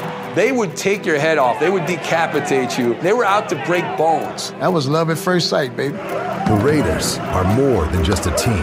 What was it like to be a Raider? Once a Raider, always a Raider is one of our sayings. They're a state of mind. Raider Nation means a brotherhood. Raider Nation is power. The fans are rebels in a way to where it's us against the world. Their mantra, just win, baby. If you won Pharrell Davis on Sunday afternoon, he could overlook almost anything that happened the rest of the week. Became a license to break rules. They were coming for you. They were going to do it by any way that they could to make sure that they got the desired result. And as long as the Oakland Raiders had the bigger number, that was like the only thing that mattered. And sometimes...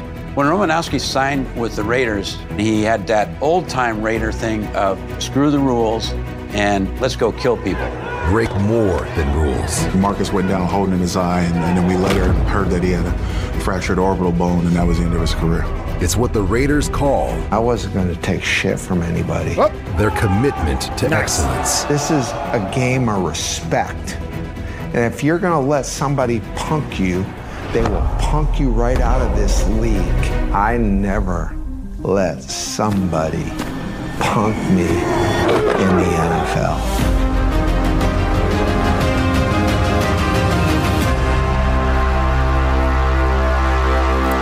Isn't that cool, dude? Yeah, I kind of got chills a little bit, dude. It's legit, dude. It's so good, and I can't wait to share this with you all, and I apologize. We're gonna keep it off this week, but we'll just say this. This will be a good opportunity for you all to go and see it before we talk about it on the next 100%. Show. 100%. All right, so there it is. It's Dark Side of Football, Vice Network. Yeah. The episode, the title is Once a Raider, Always a Raider. Absolutely. So, Murph. Yeah. You missed a segment, I missed a segment, man. You missed a segment, Call me out, Jeff. And it's a big one, dude. It's kind of something we need to talk about. Yeah, we're only talking about the greatest Raider coaches of all time. Okay, let's do that. So we're talking about the greatest Raider coaches of all time, and I sorry to shift gears, slam them on you guys like this, but we were sent an article this week by. Well, we weren't sent it. I found it online. It was somebody sent me the link, and it was by Raider Maven. Yeah, Raider Maven. Which is a Sports Illustrated website. And the gentleman that runs that is Hondo Carpenter. Okay. You've heard Hondo on Raider Cody's show a handful of times. Yes. And so they do like great Raiders content throughout the course of the year. And the latest article that they have out are the greatest Raiders coaches of all time. We talked about with our good friend QB Jeff last week about the greatest Raiders quarterbacks from Raider Maven. Well, here we are once again with the list of greatest Raiders coaches. And the author of this article is Tom Lamar. And so I thought this was fascinating because it did not go the way that I thought it would go. Okay. So let's ask the chat room here. So chat room, shout them out, Swag Jeff, and then let's give them a chance to answer this. Give us who you think your greatest Raiders coaches are. 1 through 5. 1 through 5. Like, go deeper than the obvious one of John Madden. Go 1 through 5, but call them out, Jeff, and then let's give him a chance. Yeah, we got Aaron the Q-Dog Raider, Lena the Full Metal Mexican, Aaron Crocker, Damage Inc. Raider Nation Scotland, Big Easy, High Five Freddy, Tyrone Graves, Sugar Shane, Daniel Mangus, Matthew Mangus. Who else we got in there? Kevin the Raider Nerd.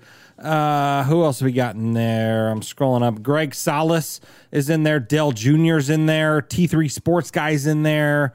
We've got a ton of people and a bunch of people that a few people I haven't seen in a long time. Yeah. So man. Yeah, absolutely. So yeah, we turn to you. Who's your top 5? Kevin the Raider Nerd, Tom Flores is number 1. High Five Freddy, Tom Flores number 1. Ron the Mater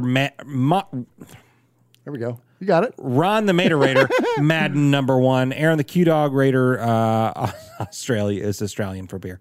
Yeah. So a lot of people, I mean, obviously Madden and Flores, I mean, 1 and 1A. Madden and Flores. You know what I mean? Yeah. I mean, that's, you know, it goes without saying. That's pretty easy. And that's where like, okay, so I said that this was fascinating to me. And yes, 1 and 2 are Madden and Flores. Like, that's easy. Like, I mean, it's just, when absolutely. You look at what Super Bowl winning coaches, I mean, plain and simple. Legacy, like, you know, John Madden's, like, his winning percentage, you know, everything, like, everything. It's just, it's incredible. And then, of course, Tom Flores. Yeah. For all the reasons Danny that we Omega says, Jack Del Rio. Yeah. Where's Dennis Allen on this list? Yeah. Or Tom, not Tom Walsh. Where's Norv Turner? Yeah. Okay, but yeah, so it's obvious, and we've rhapsodized enough lately about Flores and especially Madden too over the years that you if you don't know, then like go look it up. Like, right. You need to know. If you call yourself a Raider fan and you don't know why Madden and Flores are 1 and 2, then just do more research on it. Not doesn't make you a bad fan. Yeah. It just means Madden isn't just the video game guy. Exactly. He's the greatest Raider coach of all time. Amen. So okay, now here's where it gets interesting. Okay. So let's see what the chat has to say. Yes. I want to know how many of you would have John Gruden in the next 3. Right. So, okay. So Tyrone Graves has, in this order, Flores, Madden, Art Shell, Gruden, and Al Davis. Interesting. Big Easy has Madden, Al, Flores, Gruden, Rauch. Okay. John Rauch makes an appearance. Okay. Absolutely. So, let's see. No Any one other ones in there? T3 Sports Guy. What's T3 Sports Guy. Madden, Flores, Del Rio, Gruden, Davis. Okay, interesting. I love it. All right, so here's he has Del Rio as the 3rd greatest coach of all time for the Raiders. It's his opinion, so he's not wrong. But man, I don't know if I see it like that. I don't know if I mean, but it's fair. I mean, considering that he turned us around and brought us to the playoffs for the first time since John Gruden. Yeah. Like, that's a fair argument to be made for him. Absolutely a fair argument. Okay, so Fisher in there, F. Fisher 55. He says, Al Davis turned the Raiders around. Yes, and in Al Davis, who was our coach for only just a few years. Yeah, 3 years, right? Al Davis from 63 to 65, he's got number 3 on the list. And I think that, would you consider that Al was the general manager and the coach and turned the Raiders from a floundering. How many people have done that?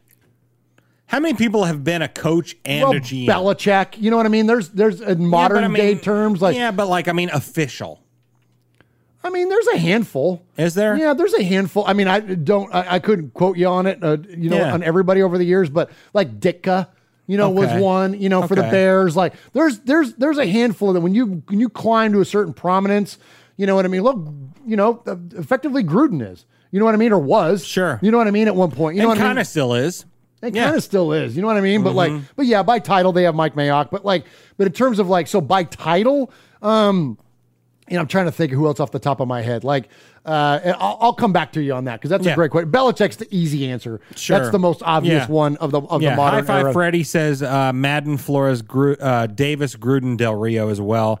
The Full Metal Mexican, Davis, Madden, Flores, and then nobody named Kiffin.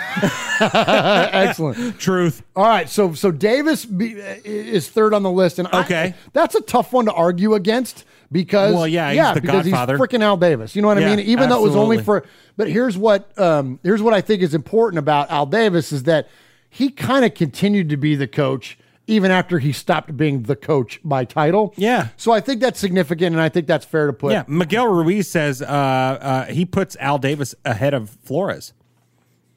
Well, see, that's where it gets tricky because I would too, but not on the field. Like on the field sense, if we're going strictly head coach, it's got to be Flores. But what I've always said is the catch on Flores, and you could argue this frankly for any of the Raiders coaches aside from Gruden, that Al Davis was always the mastermind. Right. Yes, John Madden was huge, no pun intended, in the formation of the Raider mentality and the mystique and all that stuff. But it really, genesis of it was Al. Same thing with Flores. Same thing with all these guys. So it's hard to not put Al, frankly, as number 1. Like if you're gonna move Al on the list, you just move him to the top and say, it's because he was the freaking archetype. He was the GM and coach for a long time. That's what I'm saying. He was the GM and coach when Madden was there. He was the GM and coach when Flores was there. He was the GM and coach the first stint with Gruden, with Art Shell, with John Rock, everybody. So, and that's where I say that, like, and that's where it gets tough. And that's where, like, and every once in a while, Jeff, I'll catch some flack. People will say, like, oh, he's always like, you know, he Murph never gives enough credit to Flores. Like, and I'm like, because the reason why is that when Flores didn't have Al Davis, he wasn't very good. Like, his record is terrible without Al Davis. Right. Where when you look at John Madden, well, we never saw a body of work for John Madden when he wasn't under Al Davis. So I don't have a reference point. All I know is what he did when he was a Raiders coach. Yeah. So it's that's where I if there's any criticism, and I don't want to beat up on Flores any bit because he's good, man's going to the Hall of Fame. He's the Iceman, I don't want to turn that into this conversation. But like. But that's why. And so, and same thing you could say for John Rock, and you could say for Art Shell and everybody else. Right. Like, Al is like he was the overarching brain behind everything. He had his hands in literally everything. Right. The reason John Gruden left the first time was because he was beginning to overshadow Al Davis. So Al traded him away. Right. Like, so that's why it's hard. Okay. So anyway, so all that said, if you're going to move Al on the list, you move him to number one. If you're not going to do that, I think three is fair. I think three is very fair. Three is fair. Madden, Flores, Al Davis. Now, here's where it gets interesting even again. John Rock, 66 to 68. John Rock is... They have him at 4. Number 4. Okay. So he's your next one on the list, is John Rock. Now, where I totally support this is that we, as prisoners of the moment in the internet age, don't have the access to the AFL Raiders like we do whatever era of the Raiders of recent, okay? Sure. The Raiders of the AFL were one of the most dominant, badass, innovative teams that has ever existed in the history of football. They are up there with the Cleveland Browns, the Chicago Bears, and I'm talking about old school, like 40s and 50s, the Green Bay Packers, like, in terms of like innovation and things that they did to literally define what this league has become, that's what the AFL Raiders were. 100%. And this dude was their freaking head coach. Right. So now Al Davis fired John Rock because he didn't win the Super Bowl when we played those Green Bay Packers. Uh-huh. And so Al Davis got rid of his ass and he hired John Madden. But still, John Rock was the head coach during Daryl LaMonica, Warren Wells, Ben Davidson, Jim Otto. Like, you're talking about the legends of like Art Powell. Thank you. You're going back a ways with him. And so I think that it's very fair to credit him, although he was unceremoniously dismissed because he didn't win the Super Bowl. Right. Because Al was what? Just win, baby. You came in second place. Yep. You know what I mean? If you ain't first, you're last. There you go, Ricky Bobby. You know? Don't you put that evil on me. Absolutely. Right? So I think that's a fair spot for John Rock, number 4. Like, but I don't know, like, I don't know how you leave Gruden off this list because number 5 is Art Shell. Okay. So now here's where, like, I love, like, looking at this list, when I first saw the headline of it, I wouldn't have thought Art Shell. I would have never have put Art Shell on the list. I'd have put Gruden there at number 4 or 5 with Rock at either one, okay? Right. But when you read the article, and here's what a good journalist will do to you, is a good journalist will shed some light on something or to bring bring about an awareness that you didn't previously have. This is why journalists that live on Twitter and their 140 characters and their BS and their freaking clickbait junk and all that stuff, this is why I have such a hard time. I won't make it a thing bigger than as the media as a whole, but sadly, we have fallen into this notion to where it's pot shot, it's one-liners, it's this, it's that. Guy like Hondo, and in this case, it's Tom Lamar, the author here, really brings to light some very critical points about Art Shell's coaching career that are very salient and I think important and really sold me on this. They're like, no, John Gruden does not belong on this list. Okay. It's Art Shell belongs at number 5 because Art Shell did a lot of the same things for the African-American community that Tom Flores did for the Hispanic community. Sure. So, and there's a lot of responsibility and weight that comes with that. And when you are then prove how worthy you are to that position and find success when Art Shell turns around the Raiders in the 90s, and if not for Bo Jackson going down with a broken hip against the Bengals, the Raiders freaking probably rolled deeper through that playoff run and ultimately not just that season, but beyond that season. Right. And I think that when Art Shell was literally had the weight of not only his community, but returning the Raiders to a relevance that we hadn't seen since he was a player. And so when you take the importance of that moment and the importance of that he took, you know, Los Angeles, all the things that were surrounding that, the importance of that era, and then kicked ass. Right. Like, and that's basically what the article lines out, Tom Lamar lines out. And I agree. And it changed my mind. I was like, you know what? He's right. It's not John Gruden. It's freaking Art Shell. Gruden's clearly six. And I think, and if anything, I'm swapping out Gruden for John Rock because of, like, Gruden did bring some innovation, but did bring his West Coast offense, did bring a lot of things to the early 2000s. Right. And I'm rambling at this point, but I'm passionate about the Raiders' history. I loved this article. So much respect to Hondo. Yes. Much respect to Tom. Great job. Check out Raider Maven. Man, read their stuff. And Jeff, I've espoused all my opinions. Give me yours. And then after that, then definitely take us to see a fans. Yeah. You know, I mean, we're on the same page, dude, you and me, you know, I mean, I think John Gruden might be that number 4 or 5 spot. But no, I think this list was great, and their reasoning behind it was even better. You know, they didn't just say, this is my list because this is how I feel. I mean, they spelled it out, and when you read it, you're like, oh, yeah, you're absolutely right. So yeah, and shame on me for not considering those things. Absolutely. That was the other thing. I'm like, oh, well, why didn't I think of that? Absolutely. You know what I mean? Like, absolutely. So no, it was a great article. If you haven't read it, check it out. Raider Maven, the best. I think it was spot on. I think it was absolutely spot on. Excellent job. Absolutely. Yep, absolutely. Let's go to the Sea of Fans. All right. Good luck to you. There he is, fading, looking. He's under the gun. He's tied. He throws. It is. Oh, he caught it.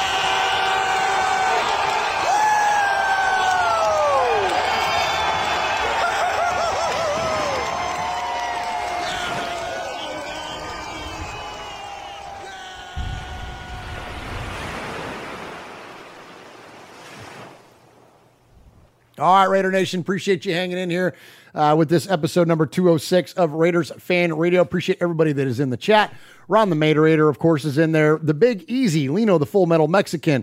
Who else we got in there? Jeff Murphy, what's up, Jeff? From Domenico's is in there. T3 Sports Guy is in there. Michelle Sweat is in there. Sugar Shane, Matthew Mangus, Aaron the Q-Dog Raider, of course. High Five Freddie is in there. We appreciate all of you. Aaron Crocker still holding it down for Australia, where it's like, I don't know, what, winter there or something? But anyways, appreciate you joining us for this episode of Raiders Fan Radio. So we're going to jump into the Sea of Fans. That is where we hear from you, Raider Nation, the best emailers and the best phone callers. We might even see if I can get my youngest son, Vinny, over here to help us read an email. Yo, Vinuch! Vinny! Yo! You want to come read an email? Or you finish your level there. Look at Vinny's over here playing video games. I'll go to this camera here. Vinny's back there playing Destiny. Anyway, so I appreciate all of you that contacted us this week. And if you don't contact us, make that a part of your week. If you're in the chat room. Yeah, why don't you do it? Hit us up, man. Look, it's the offiest of the off season, so it gets a little lean around here in terms of like contact from the emails and the phone calls. So help us out, man. Throw some stuff. CT Frankenstein. Oh, that's Frankie Moscato. What's up, Frankie? Hey. And Greg, Jeff Murphy's in there. Yeah, I just shouted him out while you were in the. Oh, good. While you were in there. When I was in the can. Yeah. Tailgating too much. Yeah, you were. Yeah. Give me the first email, and then we'll let Vinny finish his game, and then we'll let him read the big one. Okay. Look, here you go. You just give it to me. You got this little one here. Yeah, go ahead. Well, yeah, I got a little one right here. Yeah. Story of my life.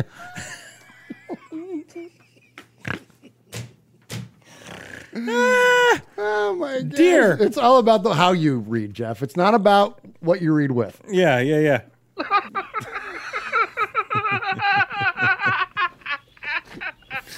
Oh my gosh! And now for something completely different. We've now gone off the rails. Dear RFR. Yes. Hi. First of last week's show had me in stitches. I was laughing so hard, and it was so cool to have a Raiderette in the fan cave. 100%. My PET. Yeah, that was cool. Much respect to Michelle, man. How fun was she, man? That was one of the most fun shows I've done in a long time, man. And like, I mean, and she's another one. Obviously, you know, Jeff Murphy's one of our best buds. You know, all that. Domenico's shout out, QB Jeff. But I mean, I was, you know, I didn't know what to expect, you know? I mean, but, I mean, yeah. Like, the nicest girl that you may ever meet. It's the best part is that, like, I hear the door open downstairs, and all I hear is, Raiders! Good. So good. Yeah, welcome to the cave. Absolutely. Right? Yeah. So, absolutely. So, so my PE teacher was a Raiderette until 1981, and she cheered on legendary Raiders like Snake, Freddie B., Art Shell, and many others. Oh, cool, man. She has a jacket that was given to her by our owner, Al Davis.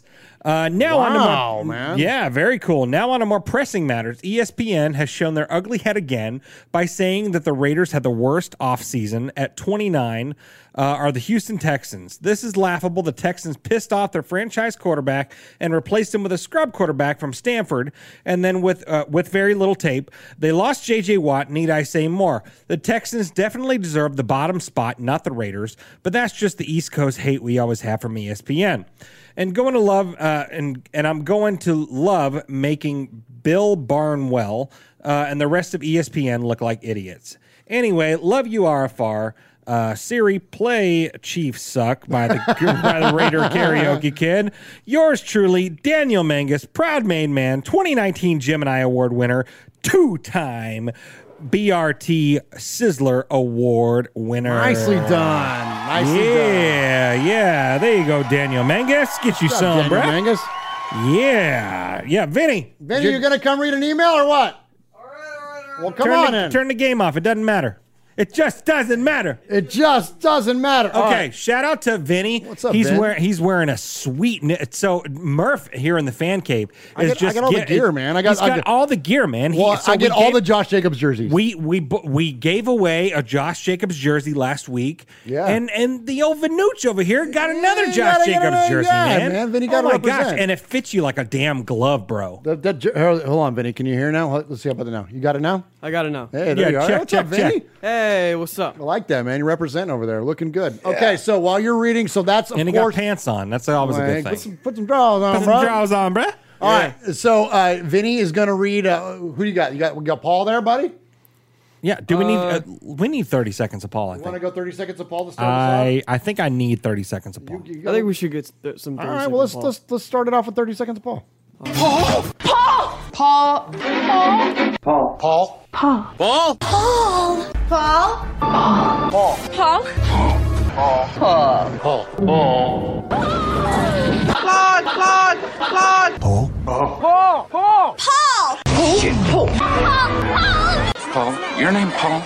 Hello. Paul. I met him with Paul. Who? Paul. Paul. Yes, Paul. Paul's not here. Hey, Paul. Paul. Hi. I'm Paul. All right, now hang on. Now, last week when I left the it was 2 weeks ago when last time Vinny was here. Welcome to the show, too, son. By the way, thank you very much. So last time Vinny was here to help us read emails, he was reading Paul's email, and I went and used the restroom. When I came back, I found out that Vinny had been spewing vulgarities on the show. Swag Jeff. Yeah, you dropped. Yeah, it's been 2 weeks in a row we've had to get the bleep button ready, and we haven't had it ready. Yeah, exactly. So so now I'm gonna go. The dump button was not working. So the Paul's email is now in Vinny's hands. Yes. So now Jeff, I know you've got your own children, but I'm gonna ask you to look after mine while I'm gone. If he starts getting all raw and vulgar and all Sam Kinison over there, I don't have a problem slapping the bleep out of him, you know what I mean? Yeah. Okay, all right. So handle business for me. Yeah, I got it. Yeah, go Pepe. Okay. Oh, tell them how you can contact the show, by the way. Yeah, so obviously you can find us on all social media platforms at Raiders Fan Radio on Instagram and Twitter, at Raiders Fan Radio Podcast on Facebook. You can obviously find us on the YouTube. America, go to the YouTube right now. At Murph's Fan Cave, where you can find every show, Raiders Fan or RFR Live. You can find us everywhere. We're on the Twitch at Raiders Fan Radio. Vinny, you were the one that told your dad to get on the Twitch. Yeah, me and my brother. Yeah, yes, yeah. You guys are watching. You guys are watching the video game videos and all that stuff. So yeah, so why not put a little Raiders up in the Twitch world? Yeah. You know, what do we call that? Because we call it the Twitterverse. So what is it? The Twitcherverse? I guess. Yeah. Is that what you call that? Uh huh. Yeah. That's what all the kids are calling. Is that what the cool kids are saying? That's what your dad always says. Yeah, that's what the kids say. That's what the cool kids are doing. Yeah. You know? So yeah. So welcome to RFR Live, Vinny. And we got a little Paul action going, so go ahead and take it away, pal. All right, I will. Evening, everybody. Hope you are well. Firstly, this week, a huge thank you to Michelle for reading out the emails on last week's show. Yes. Despite me and Matthew Mangus throwing a couple of curveballs at her. Hey. I apologize for the Dallas/turkey/stuffing section of my email. You're done. I'm reading an email. Damn it, Murph. He was on a roll, pal. Come on. Sorry, I hadn't messed up yet. Oh, nah, okay. He's about to, though. Yeah, I apologize for the Dallas/turkey/stuffing section of my email. But in my defense, I wasn't expecting her to be reading them out. However, she handled things with style and grace befitting a Raiderette. We're heading towards the quieter time of preseason, not my favorite time of year, and I've been checking out our current 90-man roster, trying to see who I believe will make our final 53. It's hard to do this year as depth of quality is better, and I've tried a few different approaches, all unsuccessful. So far, I can only get 59, and I'm struggling to see where the other cuts will come from. Put this away, and our practice squad could look very healthy this year. Or put this way, our practice squad could look very healthy this year. I think you mentioned on the show a couple weeks ago, and on the show with Graphic Raider, that this year we'll be releasing really talented players that'll be picked up very quickly, as opposed to recent years when we've struggled to get that 53 million times, or to get that 53 at times. I have to agree, but in saying that, I still have a nagging doubt about the depth and about this. You had it. You're good, baby. I was so close. As opposed to our recent years when we've struggled to get the 53 times, I have to agree in saying that I still have a nagging doubt about the depth in one particular area, which I'll come to in a moment. Balance and competition seem to be the key words around the facility, and there's no denying we have that almost everywhere. For example, I have 6 receivers on my list: Ruggs, Renfro, Jones, Brown, Sneed, and Edwards. That may seem excessive, especially when we know our best... That's a lot of wide receivers, man. Especially when we know our best receiver is a tight end, but I think they'll all play their part this season. The battle at center is intriguing. Center, right? Yeah, center is intriguing. Got it. We seem to be okay for the foreseeable future with James Martin and Morrissey. Morrissey, and I still miss Rodney Hudson. There's also a choice at DB, and there are some difficult decisions on the horizon for sure. My area of concern is at LB. I've got 6 to retain on my list. Littleton. Kwiatkowski. I say it like this. Kwiatkowski. Oh, that sounds like some ASMR RFR. Oh, yeah. Welcome, Nick Kwiatkowski, to Raiders Fan Radio. All right. Morrow, Diablo, White, and Muse. I'm thinking Littleton, Kwiatkowski, and... Kwiatkowski. Put a K in there. Kwiatkowski. 2 Ks. Kwiatkowski. There you go.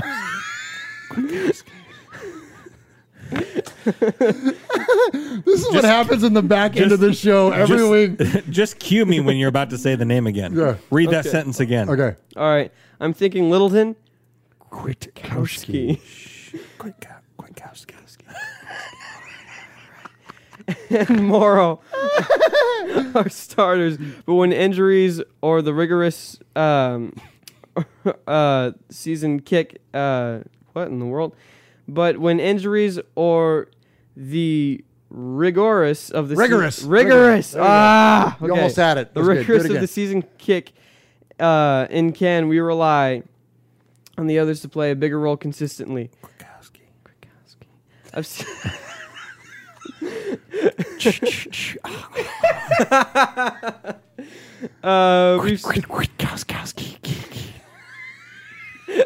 This show's going off the rails, man. It has. Take us home, Vinny. Take us home. Every time I come on this show, something weird happens. All right, take us home, son. We've seen a few positive moments from White, but Diablo is a rookie, and so is Muse, really having missed out on the season.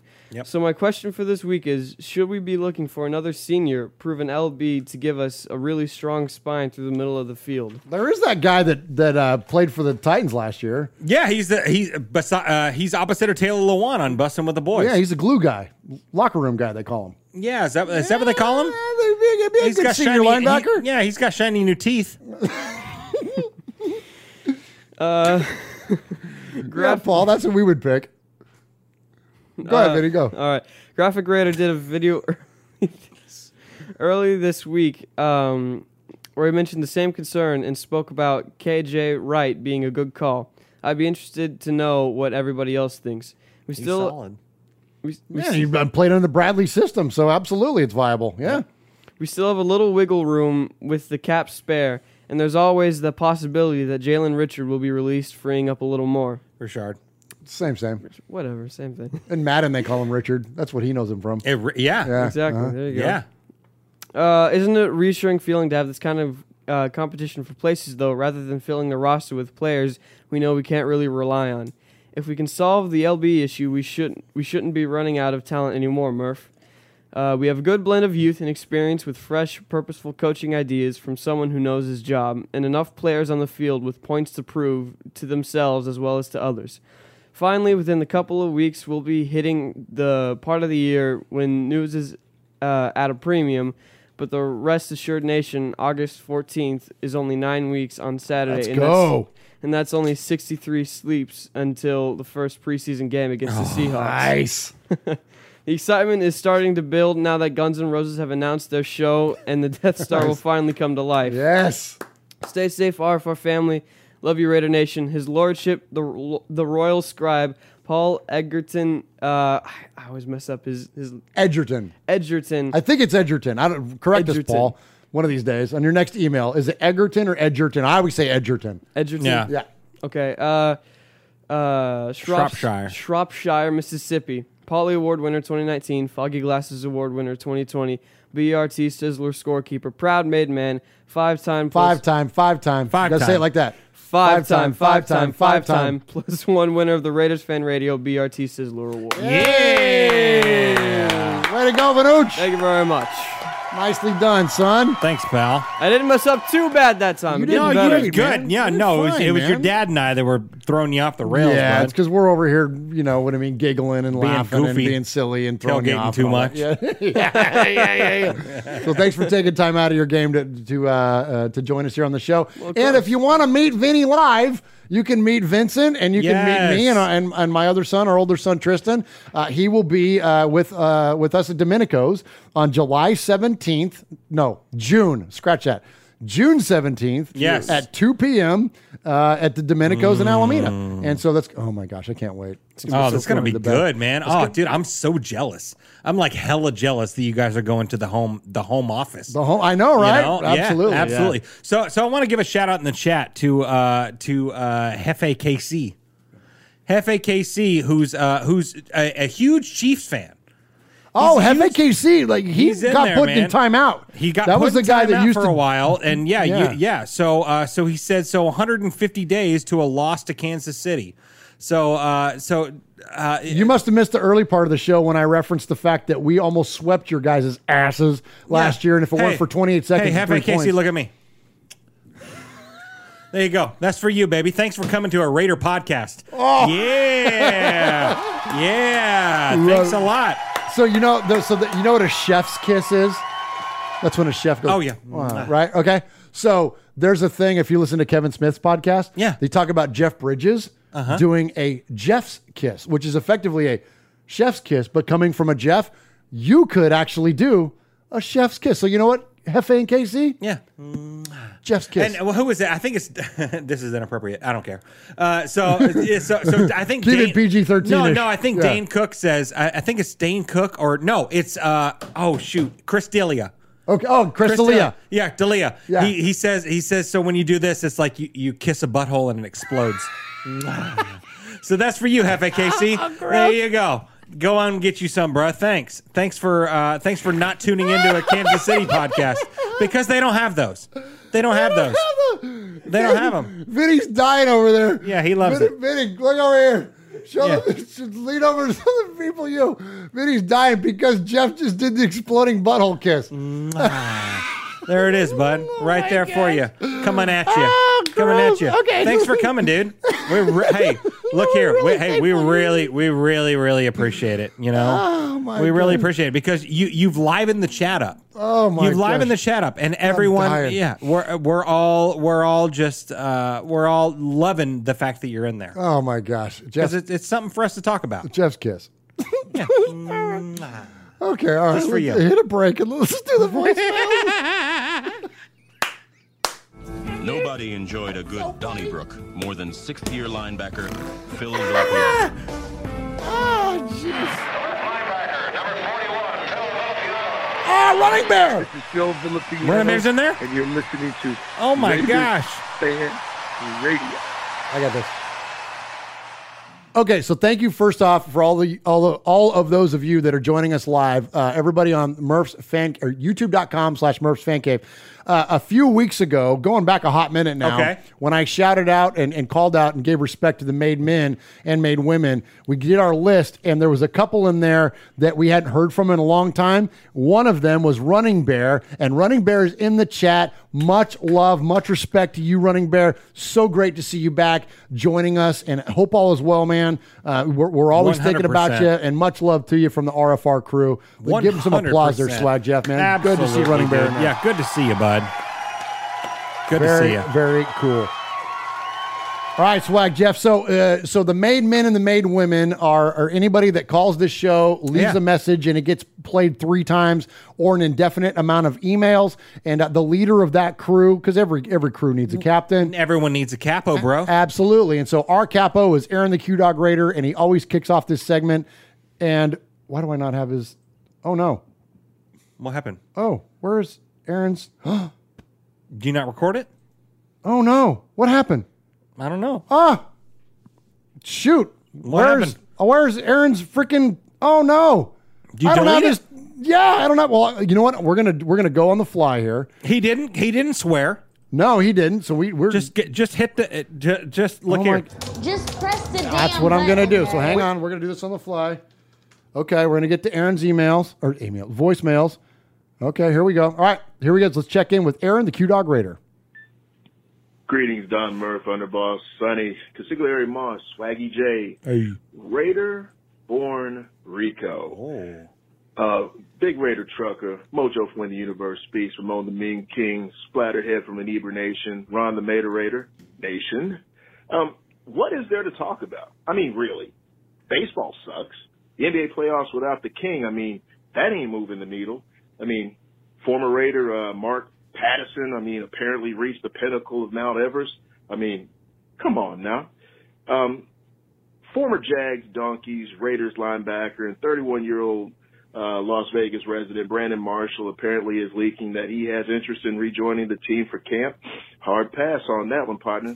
Now, starting cornerback Trayvon Mullen, after 2 weeks of OTAs, has had a little bit of praise for our rookie cornerback and Louisville, Kentucky native Nate Hobbs out of Illinois, saying that I feel like Hobbs is going to be a really talented addition to our team. He practices hard. He goes through his drills well. I feel like he's going to be a good player as long as he keeps his mentality up and shows up every day. Now, we can say that about everybody, but nobody's saying anything about the red-tipped partner on the other side. He may lose his spot. He may not be the only one, number 24. Beloved former Raider Matt Millen, he was on Pritch and Clay, the morning show on show. Raider Nation Radio. Absolutely. He had positive things to say also about another Raider and our coach, Tom Cable. Now, he went on to say that Cable now has a rookie, and I guess he intimated that might have been Leatherwood, on the offensive line, and the offensive line is always about communication and covering each other's mistakes. It's going to take some time, but Tom Cable should be able to get the most out of it. You got to love that type of high praise going into the season when there's so many questions about our offensive line after we got rid of so much proven talent. Now, due largely to COVID last offseason, the team had to do a lot of meetings and stuff via Skype and things of that nature. But this time, now that COVID's behind us, people are vaccinated. They're starting to talk to the players about their interactions and having a more traditional camp. And once again, our apparent leader on the defense, Baby Cleland, cue it up, Murph. He's been quoted as saying that the main thing is communication, over-communication. Now, I don't know what over-communication is, but I guess that's something you major in at Clemson. But, hey, whatever it takes. Now, let's talk about Kareem Jackson. Kareem Jackson, he's been running his head talking about Deshaun Watson is interested in becoming a donkey. The hit list. Safety, Rashawn Golden, Eric Magnuson, tight end Carson Williams, Jim Rome, insurrectionist, and, as per usual, Mike Ditka. Respect goes out to Sugar Shane, his lordship, Paul from Shropshire, Mississippi. Her lordship, or ladyship, let's go with Haley. Sisters in yoga pants everywhere. Stand up. B-Dog in a pasture. The real B-Dog in a pasture. QB Jeff. And all 1 million Jeffs in the so-called Jeff Nation. All Raiderettes named Michelle. Yes. Coach Davis. Raiderborn Rico. Dead Scroll Steve in H-Town. Let me have a parody, if you will. Kill Jadis. Graphic Raider. Samoan Raider. Sanjeet Raider. And my man, Tyrone Graves. Root. All right, let's go. Aaron and Q-Dog Raiders. Always coming in hot. Love it, man. My favorite was when he called out Cleveland Ferrell. And yeah, hit it. F to the E to the R to the R to the E to the L to the L. It ain't Ferrell. And he goes, over communication. That must be a major in Clemson. So funny, dude. That was awesome, Aaron. I love it. That was awesome. All right, so well done there from Aaron the Q-Dog Raider. And, yeah, if you want to be a made man or a made woman, call the show, man. We love hearing from you this time of year because we get a bunch more emails and voicemails during the season. This off-season, man, we love your content. So get it coming to us. Yeah, it's a fan-run show, dude, in the off-season like this, man. Yeah, more of you and less of us is good. 909-345-3346. All right, so speaking of that, all right, Jeff. Yeah. Our callers are so incredibly creative. Absolutely. And so we've gone down now this road. It's been so much fun where people are calling in as wrestlers, and they're doing promos. No, yes. Yeah, they're doing promos as wrestlers. So we've heard from Razor Ramon. We've heard from Dusty Rhodes. We've heard from, of course, Randy Macho Man Savage, a couple of different versions of Macho Man Savage. Now we've got a new caller, and this is Scott Steiner. So for those of you that are old WCW fans or even the newer... What is that? What is it? AEW that he's in? Was he in AEW for a minute? Who's that? I don't remember. Scott Steiner. I just remember from WCW. Yeah, either that or Impact. That was the other one he was in. Yeah. Yeah, so Scott Steiner, otherwise known as Big Papa Pump, who's absolutely one of the best promo guys there is. And so, don't you know, someone called in with their Scott Steiner to Raiders Fan Radio. So let's check in.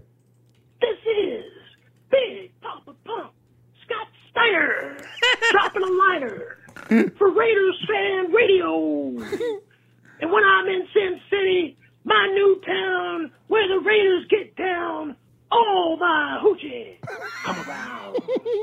Now the Buckeyes, they suck. And if you like the Kansas City Chiefs, you suck too. Yeah, they do. And before I go, there's only one thing you gotta know. That the Ohio State Buckeye fans and my hoochies got one thing in common. They both go crazy over a nut.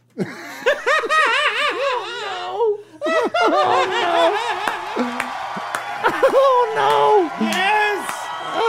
Yes. Oh no. Oh, I love it. I love it. Okay. Thank you, Scott Steiner. Thank you, Scott Steiner, man. What a call. Call us two more times. Two more times, you'll be a made man. Oh, my gosh. All right, let's go to our next caller. Let's hear from our buddy Trinidad. Hello, Murph, Mosh, and Swag Jeff. This is Trinidad from California, and I just got back from Las Vegas this weekend after visiting Allegiant Stadium for the first time. This weekend was my first opportunity to sit in my seats, and it's difficult even now to kind of describe how exciting it was. And so Just about everything in the building feels brand new, and super excited for the first season to be played in front of the home crowd there in Vegas. But thinking about that, I was thinking wanted to take a minute and give thanks to all the times in Oakland. So want to give thanks to all the times that we've lasted some Dr. Dre, Snoop, some Too Short. Want to give thanks to all the times that we blasted Mexican music and every taco of carne asada, tri-tip, ribs, chicken, hamburgers, and hot dogs. And I want to give thanks to all the friends that I met in Oakland. Want to give thanks to all the people that were inside the Coliseum that sold us beer and hot pretzels, and want to give thanks to all the staff that got me in the door and to my seat. And that wasn't always easy. So I want to give thanks to the BART pedestrian walkway that gave me a comforting hug when we lost and let me and the mass of Raider fans one last opportunity to give out a scream of Raiders when after we won. And so that's always going to be with me, and I think it'll go wherever I go. And, but this weekend, thinking about it, I mean, we're going to Vegas, so don't have an exact plan in terms of the tailgating and whether we'll be driving or whether we'll be flying, but I'm sure that good times are to come. So win or lose. So hope to see you all there at some point. Go Raiders. All right. Go Raiders, Trinidad. Man, that was awesome, man. Good call, dude. Absolutely. So Trinidad, call us a couple more times. Trinidad, we see all the time. In our chat. Yeah, and Trinidad, call us again, man. You need to be made, man. He needs to be made, man. I looked because I was dude. Like, when I heard that voicemail, I was like, was Trinidad made? I was like, he's got to be, right? So I went and looked on the list, and sure enough, he's not. Like, so yeah. Trinidad, man, we've known you for a long time. He made the Calavera skull for Uncle Mosh. Like, Trinidad's been around our show for a long, long time. Keep those calls coming, man. Yeah, yeah. Fire off an email, whatever it is. And that call made me so hungry. Oh, my gosh. So unbelievably hungry. Talking about the Raiders tailgates, dude. Talking about Oakland tailgates, dude. Yeah. I mean, like, talk about, I mean, the tacos, the carne asadas, all that stuff, like, dude. Our boy Mojo put on a freaking badass tailgate for us 2 years ago. Like, my mouth waters every time I think about it. Oh, my gosh. That was incredible. It's so good. Matthew Menga said that made all of us think about the fat of the week. Because thinking about the tailgates, we all could be fat of the week. You know what I mean? Oh, it's so good. Oh, my gosh. Yeah, so good. And so, and I love the spirit of his call. Like, thanking everybody that was associated. Thanking everyone that was in Oakland. Well, it was kind of like a love letter to the Coliseum, man, and everything. Yeah, man. And I love it. Dang, man. That's Jeff's kiss to the Oakland Coliseum, man. Like, that's, I'm going to miss the freaking Coliseum. But oh my gosh, we're going to love the new version. It'll be different. There'll be a new version of Raider Nation, or a new version of the stadium and all that stuff. And hopefully we'll get a new version of the team. Because the last handful of Oakland teams have not been all that great. So, yeah. It's going to be good this year. Yeah, let's go. Let's effing go. All right, good stuff, Trinidad. Hit us up again, man. Let's hopefully hear from you next week. All right, next up, we're going to hear from, speaking of wrestling promos. Okay. We're going to hear from our good friend, Kill Jadus. Oh, nice. Well, crap. That didn't go as what we were hoping. Oh, yeah. Well, it doesn't matter if Julio Jones goes to the Titans or whether it goes to some other team. We're going to be fine, Joe Jadis. Okay, well, you say that, but I mean, honestly, we could have probably given them something more. You got to think about the future, Joe Jadis. Are we really willing to give up that much just for a wide receiver? Well, the star receiver like Julio Jones? I mean, yeah. Well, we shouldn't be doing that, all right? We need to be going and trying to improve the receivers that we have now. Yeah, we got a solid core of wide receivers, and they're gonna go and they're gonna bring us to the top. Yeah. Okay. Well, man, do we have anything to talk about this week? It's kind of a lull right now. It is. Okay. Well. Well, it looks like ESPN believes that the Raiders had the worst NFL season ever. Oh, that's just the mass media talk. Don't you know that, Joe Jadis? They just think of nothing but hate for the Raiders. ESPN analysis should probably go ahead and not be listened to at all. In fact, the mainstream media should not be listened to. They should be listened to as much as the nutritionist and the fitness coach of Andy Reid here, they should be ignored, blocked out, because there's nothing that's good that they want to talk to us about. Well, this is definitely a very slow week, though. Well, it don't matter. Well, Raiders. Houston Raiders Steve said something. The Houston Raiders Steve must have been a little bit drunk. Let's not get into that. He's a good guy, all right. Go ahead and play me on, Murph. This is a short week. Ooh, yeah. All right, there he is, Kill Jadis. Nice. Yeah. I got nothing to...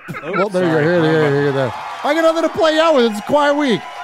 There was that missed the celebratory, the end punch that a play out would have there. Kill Jadis, it was good, but I feel you. Like the vibe of like, it's the offiest of the offseason, as I've said. So, but we always, of course, appreciate your call. And so thankful to hear from you this week. And now we got one more. So he referenced Houston Raiders Steve. Yes. Our good buddy Steve down in Houston. We call him the Houstorian, and he always calls with a great call. And oh, by the way, we're going to award a Sizzler Award to either the best emailer or best phone caller this week. And so here's our last caller eligible. He is Houston Raiders Steve. Murph, Mosh, White Jeff, Nation, Made Man and Made Women. Houston Raiders Steve here. Topic came up, how did you become a Raider fan? I'm going to ask all of you after this, I end my call. I became a Raider fan back in the Heidi game back in 1969 when the Jets were playing. The Raiders out there, obviously, we all know what about the Heidi game, but they said the Mad Bomber. I fell in love with that name, the colors, Daryl LaMonica as a quarterback, man, he was throwing it all over the field that day. I became a fan of the Raiders that day, 1969, the Jets game. Next person I was a big fan of was Jack Tatum. Being from Columbus, Ohio, my dad was a Ohio State alum. We went to the game back in 69, Champaign-Urbana. Saw them play against the Fighting Illini. Jack Tatum was on that team, Woody Hayes' team. The previous year, they were super sophomores. They won the national championship. They won at Champaign that day. And I was able to meet Woody and Jack Tatum, John Brockington, played for the Packers, and some other great ones. Rex Kern, man, dream come true. Flash forward, Kenny Stabler, that game against the Immaculate Deception, ran in for that touchdown. By the way, Frenchie Fuqua did touch the ball in that play, and as our good friend Villapiano said at the last game the Steelers played over there at Black Hole Tailgate, the ball hit the ground. Yes, sir. Let's go. Nice. The ball hit the ground. Also, last one was... of course, Steve Wisniewski, he went to Westfield High School. His best friend was my sister's best friend. And, of course, he went to Penn State, and his brother Leo Wisniewski played in the pros, too. So I was a big fan of them. When we lost the Oilers, I became a fan. They started showing any other team because we didn't have the Oilers anymore. So I got to watch a lot of the 3 o'clock games that Wisniewski was playing in. So that's how I became a fan. What's your take? Goodbye. Nice. Good stuff, Houston Raiders Steve. Goodbye. Appreciate that. All right, I'm going to we're way over. I just looked up and I realized we're over 2 hours, so I'm going to keep my answer really, really quick. Okay. So I became a Raider fan in utero. My mom and my dad went to the 72 World Series to the Oakland Coliseum to watch the A's play in the World Series. That was my first trip ever to the Oakland Coliseum. Yeah. And I was born into a family that was completely crazy about East Bay sports, grew up an A's, a Raider, and a Warrior fan, never left. I didn't have a choice. This was literally like I was born like this. So as old as when I was old enough to know the Raiders were a thing, that's when I immediately became a fan. And thinking back to like the players, like to me as a kid, and you've heard this story a million times, but like to me, the Raiders of the 70s were superheroes to me. Yes. They were literally bigger than life. They had, the nicknames like Snake and Foo and Assassin and, the Soul Patrol and all the wonderful, Kick 'em in the Head, Ted, you name it, Man from Mars. So they became bigger than life to me. Yeah. And so as a kid, I was so impressioned by that that was it. It was like, it was a slam dunk. I was going to be a Raider fan for life and the end. Give us your answer, Jeff, and then take us into the Sizzler. Yeah. So April 2019 was the day that I let my two best friends in the entire world jump me into the nation. Your two oldest friends. My two oldest and my two best friends. Yes, yeah, because we're literally. You're the two oldest guys that I hang out with. Absolutely, everyone else is my age or younger. You know, but because I mean, the two of the ones that I hang out with the most are 4 and 2.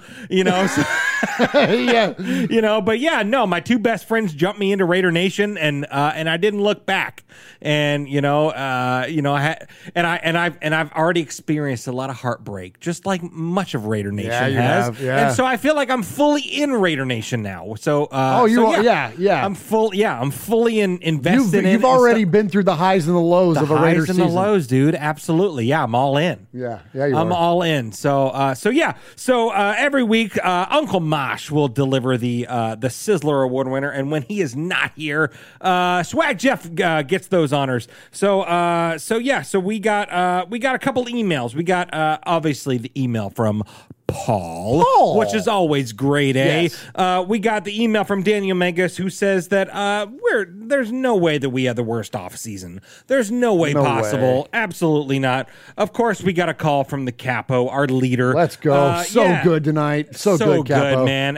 Absolutely, it's the best. Then we got a surprising call from Scott Steiner. Yeah. Scott Steiner, he brought the heat, man. Big Papa Pump, man. Absolutely. And then, of course, we got a call from Trinidad, who shouted out Oakland. I mean, love absolutely. That call. Love dude. That call, so man. Good. Just such a salute. Call us again, Trinidad. Keep a salute coming, to Oakland, man. I love that. And he made me super hungry, so I'm going to stop on the way home and get a Big Mac or something like that just to celebrate. And then, of course, Houston Raider Steve brought up his fandom began in 1969 with the Mad Bomber. It jumped him into the nation, and then we talked about our experiences. But this week's Sizzler. Okay, here we go. Sizzler, we're talking about a guy that may have gotten hosed last week. Oh. He may have gotten hosed last week because of an F-bomb that Michelle dropped. So is this a makeup call? No, I wouldn't say makeup call because it was a good call. Okay. But maybe a little bit of a makeup call. Okay. Just a little bit. So this week's Sizzler goes to a guy that says, "No Julio, no problem." And he says that there's a lull in the season, and we're talking, and a lot of the ESPN people are talking about hate for the Raiders, but it needs to be ignored, just like Andy Reid ignores his fitness coach. We're talking about Kill Jadis with this week's Sizzler Award. Sizzler, nice job, Kill Jadis. Sizzler, Sizzler, Sizzler, Sizzler, Sizzler, Sizzler. Sizzler. We are Metallica, and we are here for your Oakland Raiders! You know why we're out here, and we ain't playing around today! From The Walking Dead to errant Jedi Knights, Raiders fans are a rogues gallery.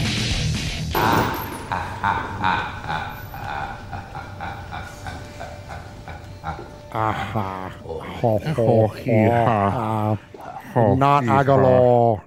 No. F. Aguilar. Well, let's go with Kwiatkowski. All right. Appreciate you, Raider Nation. Thank you for checking us out here tonight for this episode of Raiders Fan Radio, episode number 206. Check us out anytime on the Murph's Fan Cave Podcast Network. By anywhere you can find an audio podcast, just search Murph's Fan Cave. That is MURFS Fan Cave. And subscribe, like it, share it. Tell your Raider friends. Tell your anybody that you talk about the Raiders with, tell them to listen to this show, because the more listeners we get, the more attention we get with this show, the more revenue we generate, and the more money we can give away, because we give away 100% of the money we make around here. Absolutely. Thank you so much, everybody that was in the chat. Thank you, Swag Jeff. Yes. Thank you, Vinny. Yes, thanks, Manooch. We appreciate you all joining us tonight. Swag Jeff, take us home. Hey, and so we thank Raider Nation, obviously. Hefe and KC, I'm talking to you, man. Tell all your Chiefs friends. Tune in. Yeah. Tune in, because there's no Chiefs fan radio. Absolutely not. And thank you to everyone else in the chat. The Full Metal Mexican, Greg Salas, Todd Clements, Franklin83, Aaron the Q-Dog Raider, Matthew Mangus, Daniel Mangus, the Full Metal Mexican, Michelle Sweat, Navy Vet 43. Who else we got in there? Terrence Carey is in there. Thank you so much to everyone. I saw a bunch of new faces in there. Steve Richardson, Ron the Mater Raider. Thank you guys so much for joining us for another episode of Raiders Fan Radio, where we take a lighter side journey into the dark side. Thank you to Tyrone Graves for a $5 donation, Matthew Mangus for $2.99 donations, and a $2.99 donation, Damage Inc., Raider Nation Scotland with a $4.99 pound donation. In for a penny, in for a pound. Yeah, man. Franklin83, $2 donation, Israel Mandora, $4.20 donation. Thank you. All of that will go to the One Nation Foundation and to the Biletnikoff Foundation, where we will present a fat check to them on your behalf. Thank you so much for everything that you do. Thanks for tuning in to Raiders Fan Radio episode 206, where we take a lighter start journey into the dark side. And don't forget, everyone, what happens in Vegas started in Oakland. Yeah. Good night, YouTube. Good night. Way to hit the post, Jeff. Must run in the family. Yeah, it does. Get better, Woody. Truth. This is the story of the one. As head of maintenance at a concert hall, he knows the show must always go on. That's why he works behind the scenes, ensuring every light is working, the HVAC is humming, and his facility shines. With Grainger's supplies and solutions for every challenge he faces, plus 24/7 customer support, his venue never misses a beat. Call QuickGrainger.com or just stop by. Grainger, for the ones who get it done. When you need mealtime inspiration, it's worth shopping Kroger, where you'll find over 30,000 mouthwatering choices that excite your inner foodie. And no matter what tasty choice you make, you'll enjoy our everyday low prices, plus extra ways to save, like digital coupons worth over $600 each week. You can also save up to $1 off per gallon at the pump with fuel points. More savings and more inspiring flavors make shopping Kroger worth it every time. Kroger, fresh for everyone. Fuel restrictions apply.